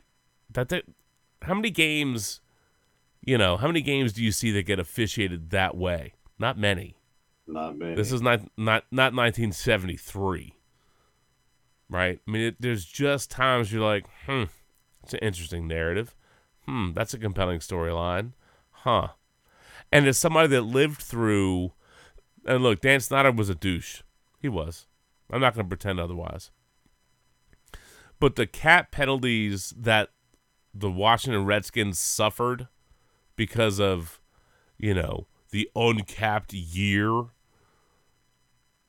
the way they hosed that team and that organization in conjunction with the mm. price that they paid to move up to draft RG3, right? Paying that price to move to RG3 but having a cap room, different than paying that price to draft RG3 and getting crushed financially by the league. It it altered the you know, realistically it altered the the workflow or the developmental curve. It they they ruined Washington. I lived that. I remember that. I was pissed. I'm sure we could dig up some old podcasts about it. I was pissed. I hated the the whole cap penalty, uncapped year punishment. And it was selective. I mean, not every team that violated it had the same punishment. It was the Raiders, the Cowboys, the Redskins, I forget who else. I think the Bears maybe. Um, but nobody took it in in the chin on the punishment like Washington did. Nobody. That's intentional, right? And that's the stuff that worries me. Is you're just there's things that maybe it's not malicious, but it feels intentional, or at least it doesn't feel fair and level. Sports is imperfect. I understand. But there's a point where it just feels like there is an undue amount of influence uh, for these games. And I hate feeling like that. It sucks. It sucks. All right. Shannon, we probably ought to rapid fire through a couple of things. I said I wanted to be done by two, and we're going to rapidly hit two o'clock. Um, I will say, game of the week clearly was Bills Eagles. That was phenomenal. Win and kudos to Hurts and that offense for overcoming the deficit, coming back in the second half, and uh, just balling out. You know, it's particularly in the fourth quarter and overtime. Yeah, Jason Kelce got dinged for a couple of false starts. One of those I thought was pretty questionable, but Oh yeah. uh, one one was legit, but uh, and that cost them. But the Eagles, you know, we we were talking about it. It may have been about Dobbs and the Vikings and about the power of belief, right? right. Uh, well, the Eagles believe they're going to finish games. It's clear by how they play, how they handle big situations. It's like Pittsburgh, right? You can say, well, they only scored 16 points against the, you know, the Bengals. That's fine, but you know what they did? They won. you won the game. They won the game. and you believe in the guy who's going to get you there. Yeah, And look, I, I saw video Mhm. of um, and I forget who the defensive guy was, but what a Kel- Uh, Kelce leveling that dude. nah, one of the Philly defensive end or defensive guys going, "We still got Hurts. We're good to go," and uh, you know, like he just believed, and yeah, Jake Elliott kicked the field goal to get him there, and that was other than Adam Vinatieri kicking in the snow um, a number of years ago The kick was against incredible. the Raiders. Kick was incredible. That that was probably the third most incredible kick I've ever seen 59, 58, 59 yards in the rain. in the rain. Bang it through. I mean, so, just straight sogginess. I mean, probably the third most impressive field goal I've ever seen in my lifetime, uh, other than Vinatieri kicking them in the in, in the snow against the Raiders. yeah, Vinatieri was clutch for sure. And Elliott is is a good kicker, man. It's a good kicker.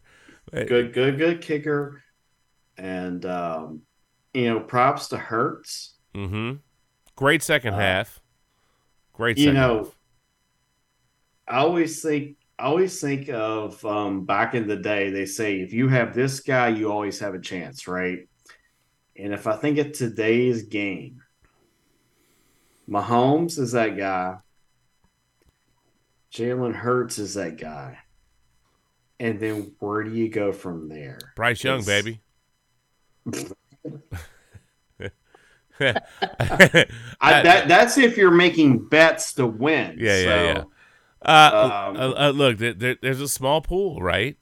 There's a small it- pool. uh, Small you know, pool. like like back in the day, like if you had Manning, you had a chance. You had Brady, you had a chance. If you had Marino, you had a chance. Jim Kelly, Joe Montana, blah Yeah. blah blah blah. It's, Uh-huh. it's always a small pool, but like you know, today I feel like if you've got Mahomes, J- Jalen Hurts, I would like to say Josh Allen, but I can't say it. Well, I Josh Allen giveth and taketh away. So it, he, he, does. He, give, he giveth away too much. yeah, he he does. You have you have a shot, but you also might be in a hole because of some bad throws he made. Um, too I- many, too many times. I will say, Kelce pulling and, and, and that block he threw in that, that final play, that walk off Jalen Hurts touchdown was was phenomenal, an absolutely phenomenal play. Appreciate that. But you knew watching that game when Josh Allen couldn't connect and, and just that miscommunication or whatever between oh, Gabe, with Da- Gabe Davis, that option route, Mm. bro, brutal. I was just like, I'm watching. it, I'm like, oh, he's up. Oh, Oh, how But- did he miss? And and I'm and I'm thinking fourth and six, and I'm going. I know the right place to kick the field goal, but your record says otherwise. yeah, that point in time, like you know, I'm gonna take the points guy. I know. That that's always my mo. Like to take the points when you can. That's a point in time where I would have called a timeout to take just take a breather to Mhm. think about it Yeah. because Buffalo in overtime just it just hasn't worked out. Josh Allen is winless in overtime games. That does include the playoffs. Like, I don't. bro, I don't. I don't remember if he's zero and five or zero and six after the loss to the Eagles. he's but either way, over. It don't matter. over. It's over. He, he has not won an overtime game. um, even after they changed the rules, he's still over. Yep. Um, so that that's where I'm saying, like, I would have taken the time out to consider going for it, or at least maybe if I could draw them off sides, which you know, depending on the defense and all that. Right. But oh my gosh, dude. Yeah. Well, look, a couple of fun factoids out of this game. All right. First game in NFL history with opposing quarterbacks each recording multiple passing and multiple rushing touchdowns. They balled out, man. Yeah, you don't get a whole bunch of first time in NFL history. set- You just don't. It's rare. Yeah. Mhm. Uh, Hurts, by the way, has won five straight games when facing a 10 point or larger deficit. It's the longest such streak by a starting quarterback since 1950. Jesus. Yeah.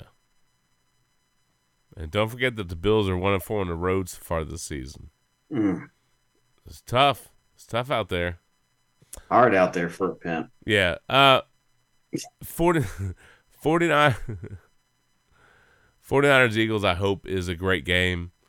Um, I certainly expect it to be, but there's just I don't know, man. Buffalo, I don't I don't quite know what to make of them. I think they're they just feel like a team that's good enough to run with anybody, but they're just gonna find a way to I don't know lose it um, in some kind of painful way. You know what I'm saying? Yeah. and it's it's it's just too bad. But I look again. We're at the point of the season. We're talking about teams that have belief, teams that execute, teams that find a way to win, teams that find a way to finish. And when Allen missed Gabe Davis in overtime, didn't you go, "Oh man, the Eagles are going to win this game"? Yep. You know, because that he, the the thought for me was is if you kick the field goal, it's over. I mean it. Like, it You you ain't getting the ball back. You ain't winning this game. Nope. Nope. It, it just I don't know, man. I- And and I'm I'm empathetic for Buffalo. I mean, they're a competitive team. They've lost some really rough, you know, one score games. I think Buffalo's one. Yeah, they're one and four on the road, and all their road losses are by one score. That's wild. I mean, and there's a couple of those games like you're just like you should not have lost to the Jets. You should not have lost to the Broncos. Nope. Um, and, and but you did. look, you did, You did. and having seen both of those games, offensive play calling was the issue, and I can understand why they fired Ken Dorsey. Yep. Because I mean, we that first game of the season, like Josh was just forcing it downfield the whole time. We're like, why? like you're playing right into the Jets' hands. Yep. You know, same way with the Broncos. Like, I don't know, dude. Like, I feel like if Buffalo sneaks into the playoffs, that two seed's gonna hate life. Look, Whoever Buff- the two seed is. Buffalo at their best can run with anybody, but they're inconsistent. Look, Kansas City drops balls, right? Uh oh. Uh oh. Kansas City drops balls, right? Yeah, you you would be fixated on that. That's so you. All right, hold on. There's Peter Griffin. I hear you go. Al Roker. You said balls. Kansas City drops balls. Yes, they do. And And that's that's not a good look. No, and, and teams by have a, Go by ahead. a defending Super Bowl Yeah. champion. Like you can't do that. not to that level. So uh, the the Bills just have to find a way to hold on and maybe and just sneak in, right? They could be dangerous, and there are teams that could be dangerous. Houston could be dangerous, right? The Steelers could be dangerous, but oh, just a tough, tough, tough. That's a tough deal, man. And um, uh, lots of speculation about would, would they fire McDermott? Would they make a coaching staff? I don't know that that's going to answer all the questions, but losing the way that they do invites that criticism in. I mean, I That's I the reality. at this point. I envision Cleveland falling out of the playoff race, being replaced by somebody, Uh huh.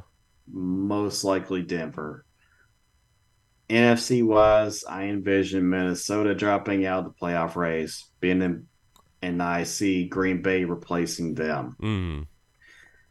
You know that could Indianapolis fall out, sure. Yeah. But uh, the crazy part is, is Gardner like, Minshew, baby. Woo. Minshew mania. Yeah, like they're- buddy. They're they're playing okay enough. I do worry now that Jonathan Taylor is quote unquote injured and they can't go on without him, or he he just can't continue. But Moss was balling, man. So it's hard to kind of go against them at this point. Well, is Tampa Bay? They're weird. Uh, Look, the Saints are weird. Tampa Bay is weird. I mean, you got a lot of teams that have moments where you're like, okay, I might be able to believe in you, and then they just turn around and they and they hose you. Washington's that team. I mean, like sure. this weekend, like if I'm looking at favorites, the Chargers are a favorite against the Patriots. The Falcons are a favorite against, and I want to say Carolina, but I could be wrong. Yeah, You know, like I know. like I know. you, you want to believe in these teams, and it's just like I know. Yeah, I hear you. So it's it's a contenders pretenders argument, and there's there's some teams that are like faux contenders, and full, and then there's some teams that are full, you know, uh uh see ya. You- You're not getting this list. You're terrible. It's it's just it's just tough. All right, we said we're gonna do like high speed and fun factoids and all that kind of stuff. Covered that. Yeah, kudos to the Eagles kicker Elliott for banging through that 59 yarder. That was incredible. Uh, Josh Allen remains winless in overtime. That's terrible. Eagles 49ers should be a great game. I mean, I guess it may not be, but it, it feels like that's going to be a high quality game uh, later on in the season. So stoked about that. Um, Jalen Hurts quite the second half. Good on him. Um, let's see. Cowboys Washington. We talked about that game. that was a Yeah, beatdown. yeah. Dallas getting or Washington getting weirdly aggressive. Although I, I will say Dallas had the ball. It was a little over six minutes to go. They're just grinding out yards on the ground. I'm like, ah, they're gonna they're just gonna burn this clock up, you know. And then they ended up not doing that. I mean, Tennessee beating Carolina was it impressive? No, it wasn't. Uh, the Giants beating the Patriots. Oh yeah, we'll we'll get to that. Uh, I just want I just wanted to finish a thought with Dallas and Washington when they were up. Right, it's thirty-one to ten, dude. Because Washington got aggressive, went for it on fourth and one from the thirty-four, failed. Dak hit CeeDee Lamb for a touchdown to make it thirty-one to ten. Dallas has the ball, a little over six minutes to go. They're grinding out yards on the ground, and I, the the game was done. The game was done. Again, it's Thanksgiving. They got their Salvation Army buckets, all that crap.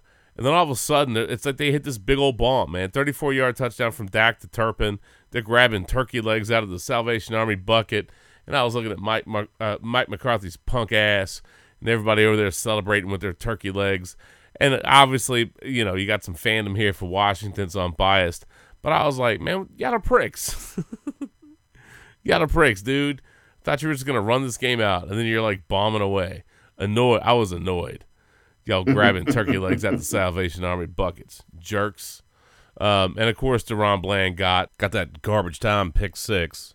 You know, look, he set the NFL single season record with his fifth pick six.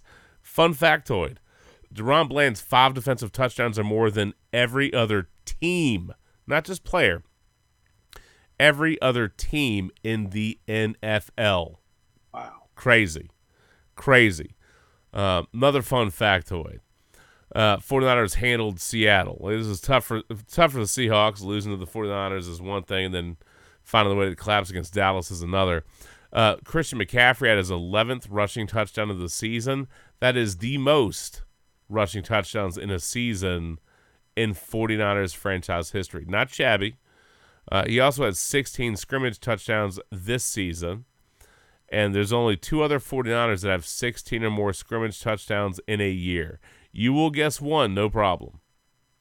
Roger Craig. Scrimmage touchdowns, not necessarily rushing Oh, touchdowns. oh, Jerry Rice. Jerry Rice, 100%. The other one, Give me a year. 2001.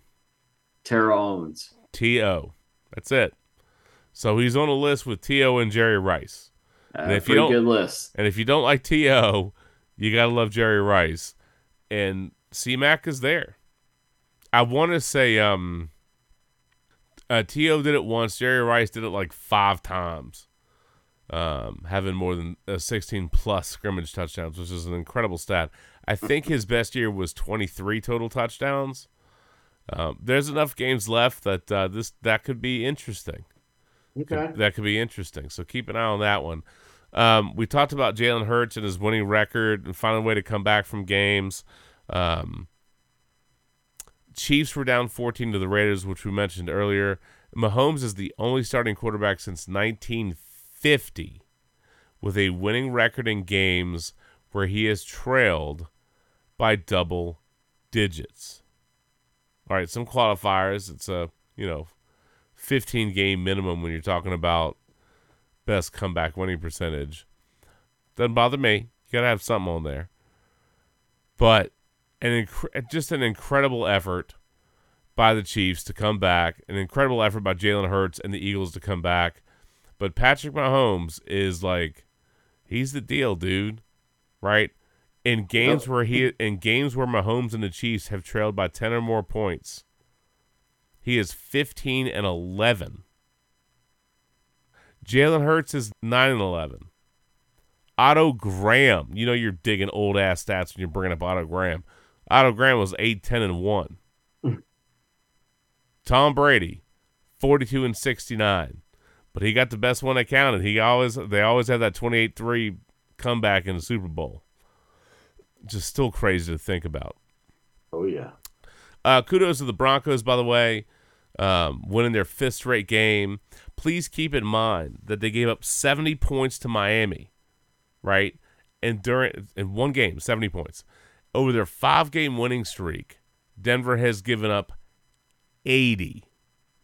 So 70 in a week or 80 in five. Jesus. Quite the turnaround. Uh, Broncos absolutely lit up DTR, bloodied him up, got knocked out of the game. Uh, our man PJ Walker ended up back in there, and of course the Broncos put him away. Uh, semi fun factoid, maybe.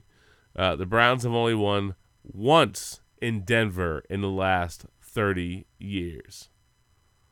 Tough spot for you, Cincy.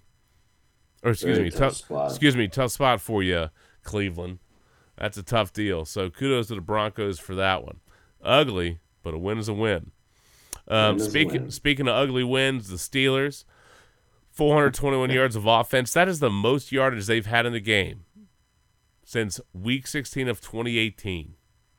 When you go back to 2018 and you're talking about the Pittsburgh Steelers, that is Big Ben and a B. Wow. Like, doesn't that feel weird? That feels like a lifetime ago. It- yeah, well, it's football lifetime ago. Mm. So 16 points with 421 yards uh, of offense. So there seemed to be a little bit of a bounce for the Steelers in, in the post Canada era.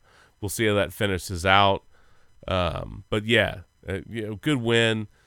Steelers are going to play people tight. They might be able to steal a, you know, playoff spot. Then maybe they steal a game from somebody. I wouldn't necessarily want to be poking the bear with Pittsburgh late in season or in the first round of the playoffs. A little dangerous. Uh, you did mention Giants Patriots. That was what I wrote in my notes as the Iowa Bowl. ten, 10 to 7. I hope you took the under, right? Fun factoid or awful factoid if you're, you know, depending on what you're rooting for here. Uh, the Patriots gave up 10 points in back to back games and lost both of them. Jesus. Do you know the last team to lose back to back games while allowing 10 points or less? Couldn't tell you, dude. I'm I'm stretching my neck out right now, so I couldn't right. tell you. So, again, the Patriots gave up 10 points Mhm. in back to back games. They lost both. Most recent, obviously, the Giants. They lost 10 7. Right. Okay. The last team to lose back to back games while allowing 10 points or less, the New England Patriots in 1993. Wow. They lost 10 9 to Seattle, and they lost 9 6 to the Colts. I don't know why the Colts didn't raise a banner for it, but they didn't. I, I you know it, it it's it shocks me that that that following draft they took Drew Drew Bledsoe. Yeah. That's a shocker that you know they scored so many points that they would take Drew Bledsoe. Maybe that's why they're losing now, so they can take Caleb Williams. Maybe a little, little tank job. Could be. Could be. Could be. All right. I think we've covered all the games that we need to. Yeah. 49ers, Seahawks. We got that. CMAC. We got that. Chiefs going down 14 and coming back. We talked about the winning records, which is crazy. Jaguars, Texans. That one was fun. Uh, Matt Ammendola, not related to Danny Amendola. Uh, 58 yard field goal attempt at the end of the game to tie it up and force overtime. Hit the crossbar and doinked out. But bro, that guy, you know, he know he's pumping some some curls, dude. Sun's out, guns out with that dude. but definitely has to uh, stop skipping leg day, man. Can't do it. Can't do it. Look, if if. Elliott if Elliott can bang through a 59 yarder in the craptacular rain, you got to be able to hit a 58 yarder indoors, dude. Just saying. Word of advice. Bro, Ariana Grande uh, agrees. Yeah. Giants Patriots the Iowa Bowl. That's pretty terrible. That's funny though. Uh, that's the Whitfield Bowl. Hmm. Okay. No scoring.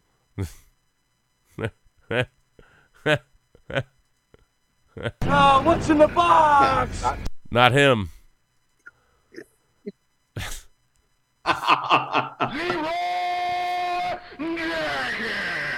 Dirty pool. Dirty pool. Dirty pool. That's terrible. Love you, Matt. Just Uh, kidding. Bad jokes. Maybe. Bad jokes. Bad jokes. Um, but yeah, yeah. D- The dad jokes or bad jokes? Well, both. Dad jokes are usually bad jokes. So Uh, there you go. usually, not always, but usually, usually, Usually. usually. Right, we covered all that. We talked about Frank Reich getting Das boot. Um, Tepper's decision. I still can't believe. You know, you traded McCaffrey. You traded Moore. You traded the ton to move up to get the guy that, not the guy you said you thought. I, I don't know. Man, the whole thing's just strange. Carolina they have no one to blame but themselves. Oh, it's on them. No, no, that's why I said Tepper's going to have to fall on his face a little bit more. Um, to- you to get rid of this out. DJ Moore and McCaffrey, and you're like, we don't have anybody to help. And it's like Bad decision. Is it hindsight? Sure. bad decision, dead giveaway. Like I, Wow, dead giveaway. Haven't played that in a while. my man. Yeah. Dead giveaway. That's a good one. Um, couple of rando things. This is a strange one, so forgive the topic jump. FS1 host, man, gets an F. Craig Carton. Is that this guy's name? Craig Carton, the Carton Show. Yeah. Sounds right. Yeah, th- this is a dumpster fire ass. This is a dumpster fire ass segment. So they're talking about Dak, and one of the dudes at the table says, "Oh, Dak's going to be a father." They have this diatribe about fathers and you know who has beautiful kids, and your kids aren't beautiful. They're having fun with each other, but his his stance was that Dak becoming a father a father was a mistake. Here you go. I think there'd be. I Not, think not every baby's good looking. I'm sorry. true. Some ugly babies out there. th- this is a terrible distraction now for Dak Prescott. How? Uh, he's not married, right? So now I got to question: Is she a gold digger? No, she might not, not. be. I got to question it, right? Uh, number three, you got everything going great. The last thing you need now is the distraction. Shoot or shoot. What are you gonna do? Shoot or shoot. What are you gonna do? He shot. But that's a terrible segment. That's a terrible segment. Jesus. Christ. Awful, awful, awful, awful. Um, I do love the uh, the clips of Aaron Rodgers getting the job as a Jets ticket sales rep while rehabbing his Achilles. That is phenomenal. He's out on the phone talking with fans who don't realize it's him, and he's out there like selling merch. That is incredible. Incredible. That's hilarious. Oh yeah, Bills players. eh, Yeah, man. You know these these fans of Philly are gonna mess with you. You, you y'all cannot fall victim to that. can't you just can't, man. You Can't can't. do it. I know they're they're investigating what was said. Look, man, if they have clean audio of that area and you're lying, it's gonna blow up in your face. So that one could get tough. But in general, players look, fans can be unruly assholes. I understand, but I don't think you're coming out ahead if you rock the football fisticuffs on people for all that randomness. I don't know. At the end of the day, you're professional athletes. You're paid. You can't look. Fans are going to talk all kinds of trash. I mean, look, they got little, you know, Philadelphia uh, Eagles fans, kids going up like the handshake and you know flicking you off. Look, they're they're they're instigators, man. You you just you can't engage. You can't engage. Like get security, get people to mess, whatever, man. But you, you can't go over to the fans and like get into a shoving match with the. Fa- it just it just doesn't end well. What do you want to have a, a an NFL malice at the palace? I mean, it's just it's going to be disastrous. I, I will say this though, for people that haven't that maybe you only watch games on TV or maybe you go to you know you get the Jordan Love seats right, the Jordan Love Kansas City Chiefs seats high up. If you've never been field level or never walked the field level against legitimate NFL players, their size and I'm a bit look I'm a big dude. Like I'm not a small guy. I'm like six three um I'm- I'm a big dude. But there's normal like regular person big guy and there's NFL big guy right? There's different. It's like if you rolled up on the Undertaker. You know what I'm saying? Like you'd be like holy shit this is a big ass man.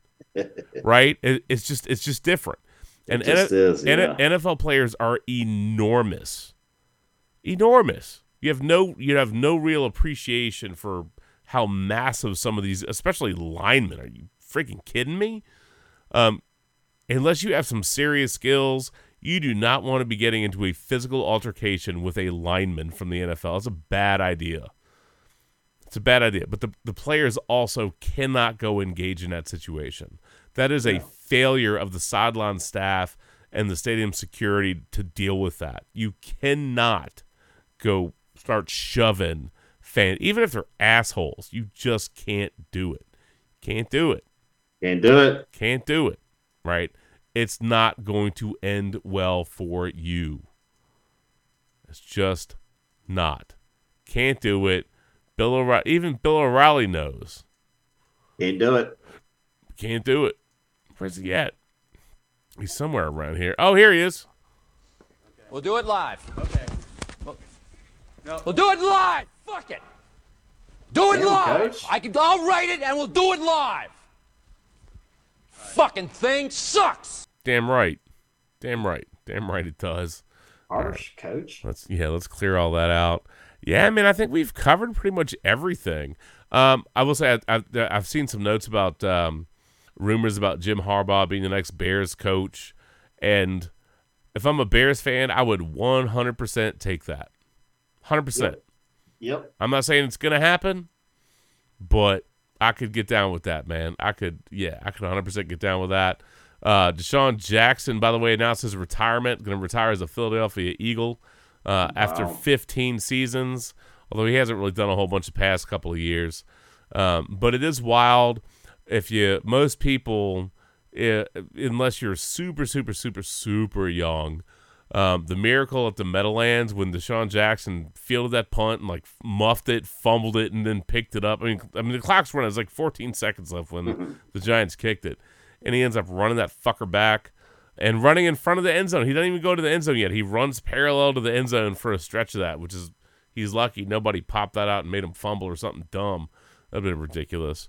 But that particular play, I believe the Eagles beating the Giants right there basically set up the Packers as the sixth seed getting into the playoffs and then going on their run.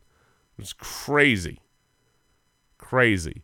That and I love watching that clip because you see Tom Coughlin yelling at the punter like, "What are you doing?" Oh, Shannon, can you say what are we doing? What are we doing? Yeah, Tom Coughlin's like, dude, you don't punt it to DeSean Jackson. Punt it out of bounds. What, what the hell? he was pissed. He was pissed. Um, What are we doing? what are we doing? And uh, yeah, Christmas songs. I will say uh, Shane MacGowan of the Pogues passed. Uh, I'm not like some, I don't know, I'm not like real big on the Pogues or any of that. Uh, but I thought it was wild. Obviously, a lot of Kelce, Jason, Travis, Taylor Swift, all that stuff. Well, the Kelce brothers did a cover of the fairy, the fairy tale of Fairy Tale of New York, but they modified it to make it the Fairy Tale of Philadelphia, right? Which is weird in its own way.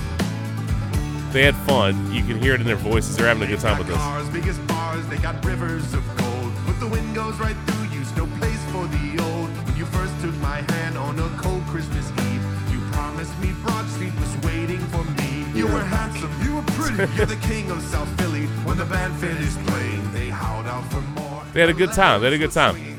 But their cover of that song basically off Shane MacGowan. They killed a man. That's crazy.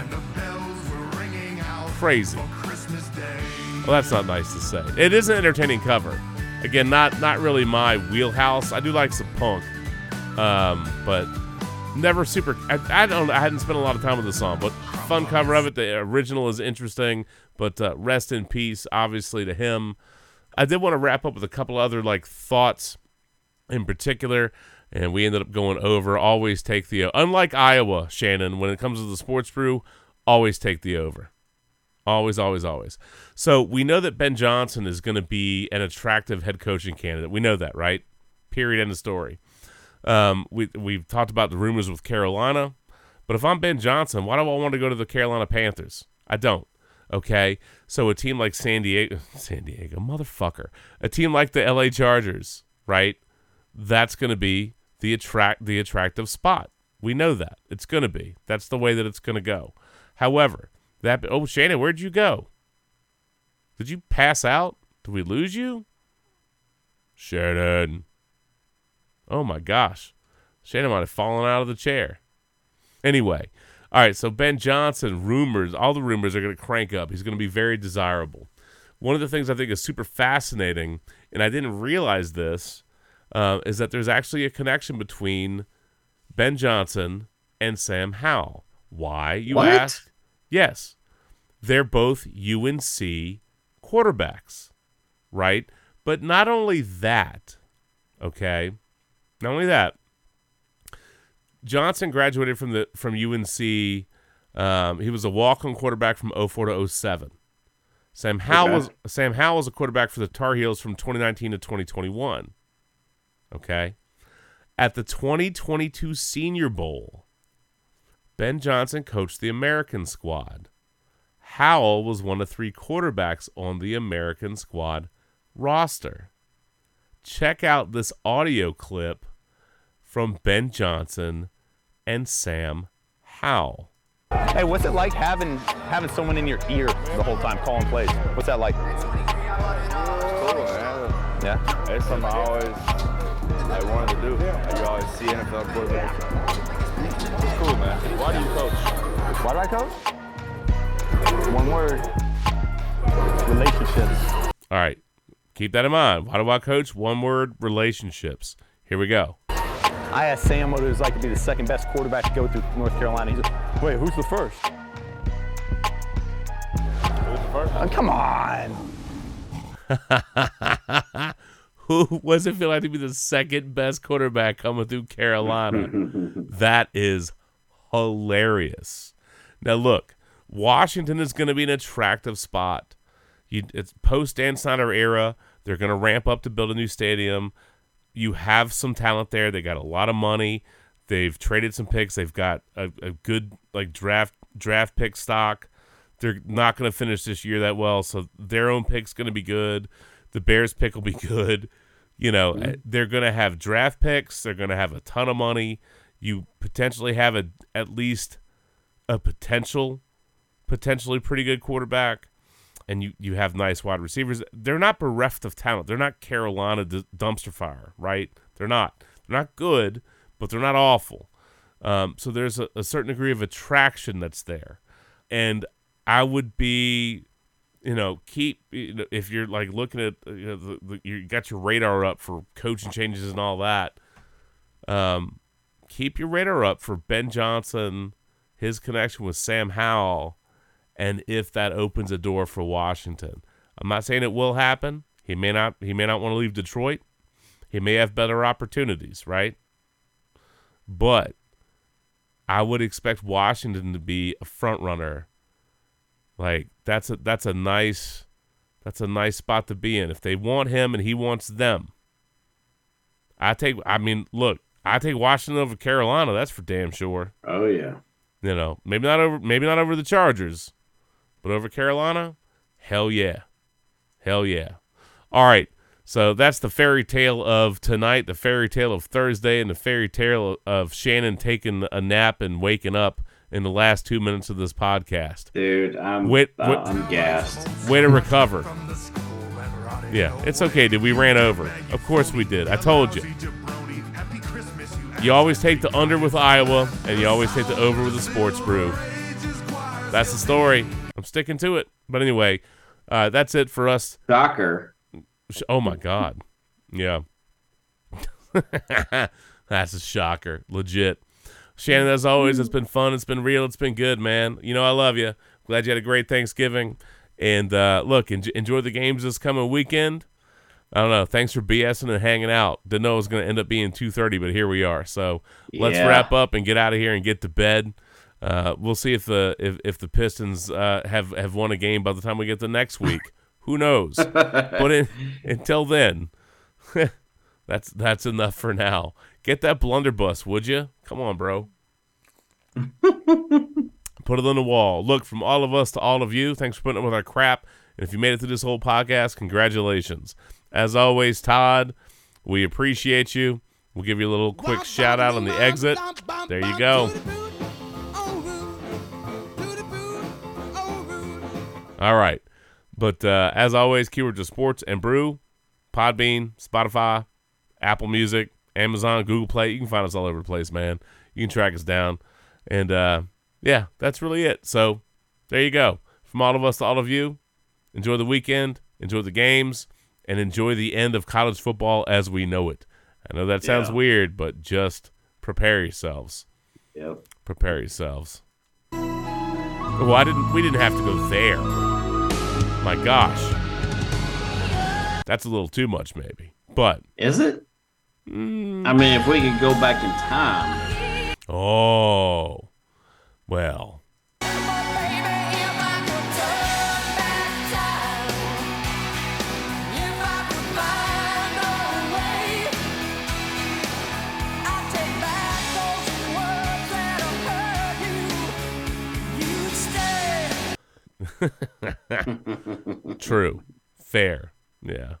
There might be a point where we want to turn back time to the way some college football was before, but we'll see. We'll see. Well, uh, you know, but it's definitely the end of an era, and we'll see what the next chapters are like. It's going to be different. Uh, it's going to change the nature of it. So celebrate celebrate the rivalries that we got, some of the games that we got this year, because Pac-12, ACC. I mean, there's just and, and the ACC's not dead. The Pac-12's dead, but it's just it's going to be very different. It's going to be very weird. But I uh, gotta for- tell you, man. yeah, go ahead. If, if Oklahoma State beats Texas, hmm the the Big Twelve can literally put Oklahoma State on a just I don't know on a pedestal that they beat Oklahoma and Texas in the year that they're getting ready to leave for the SEC. That'd be wild. That'd be wild. That would be wild. And uh, look, I've been rooting for some chaos. I have been. I've been rooting for some chaos. But Alabama beating Georgia and no no SEC teams in the in the CFP, that is too much chaos. I'm not feeling it. just a wee bit. Just just a wee bit outside. That You can't have both of those teams outside. Nope. Just a bit outside. Yeah, that, that's what I meant to say. Thank you. Thank you. What can I say except Welcome also, just a bit outside is probably how. Well, actually, let's leave that Ryan Shazier follow up for a different. I knew that was coming, and that's not what she said.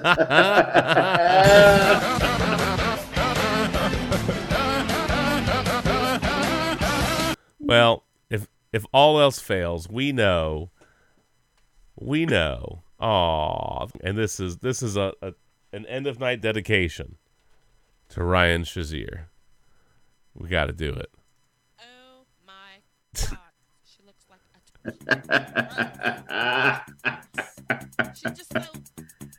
I mean, this feels like this feels like the perfect song in the back end to go out to. you know what I'm saying? That's what Ryan said. Yes.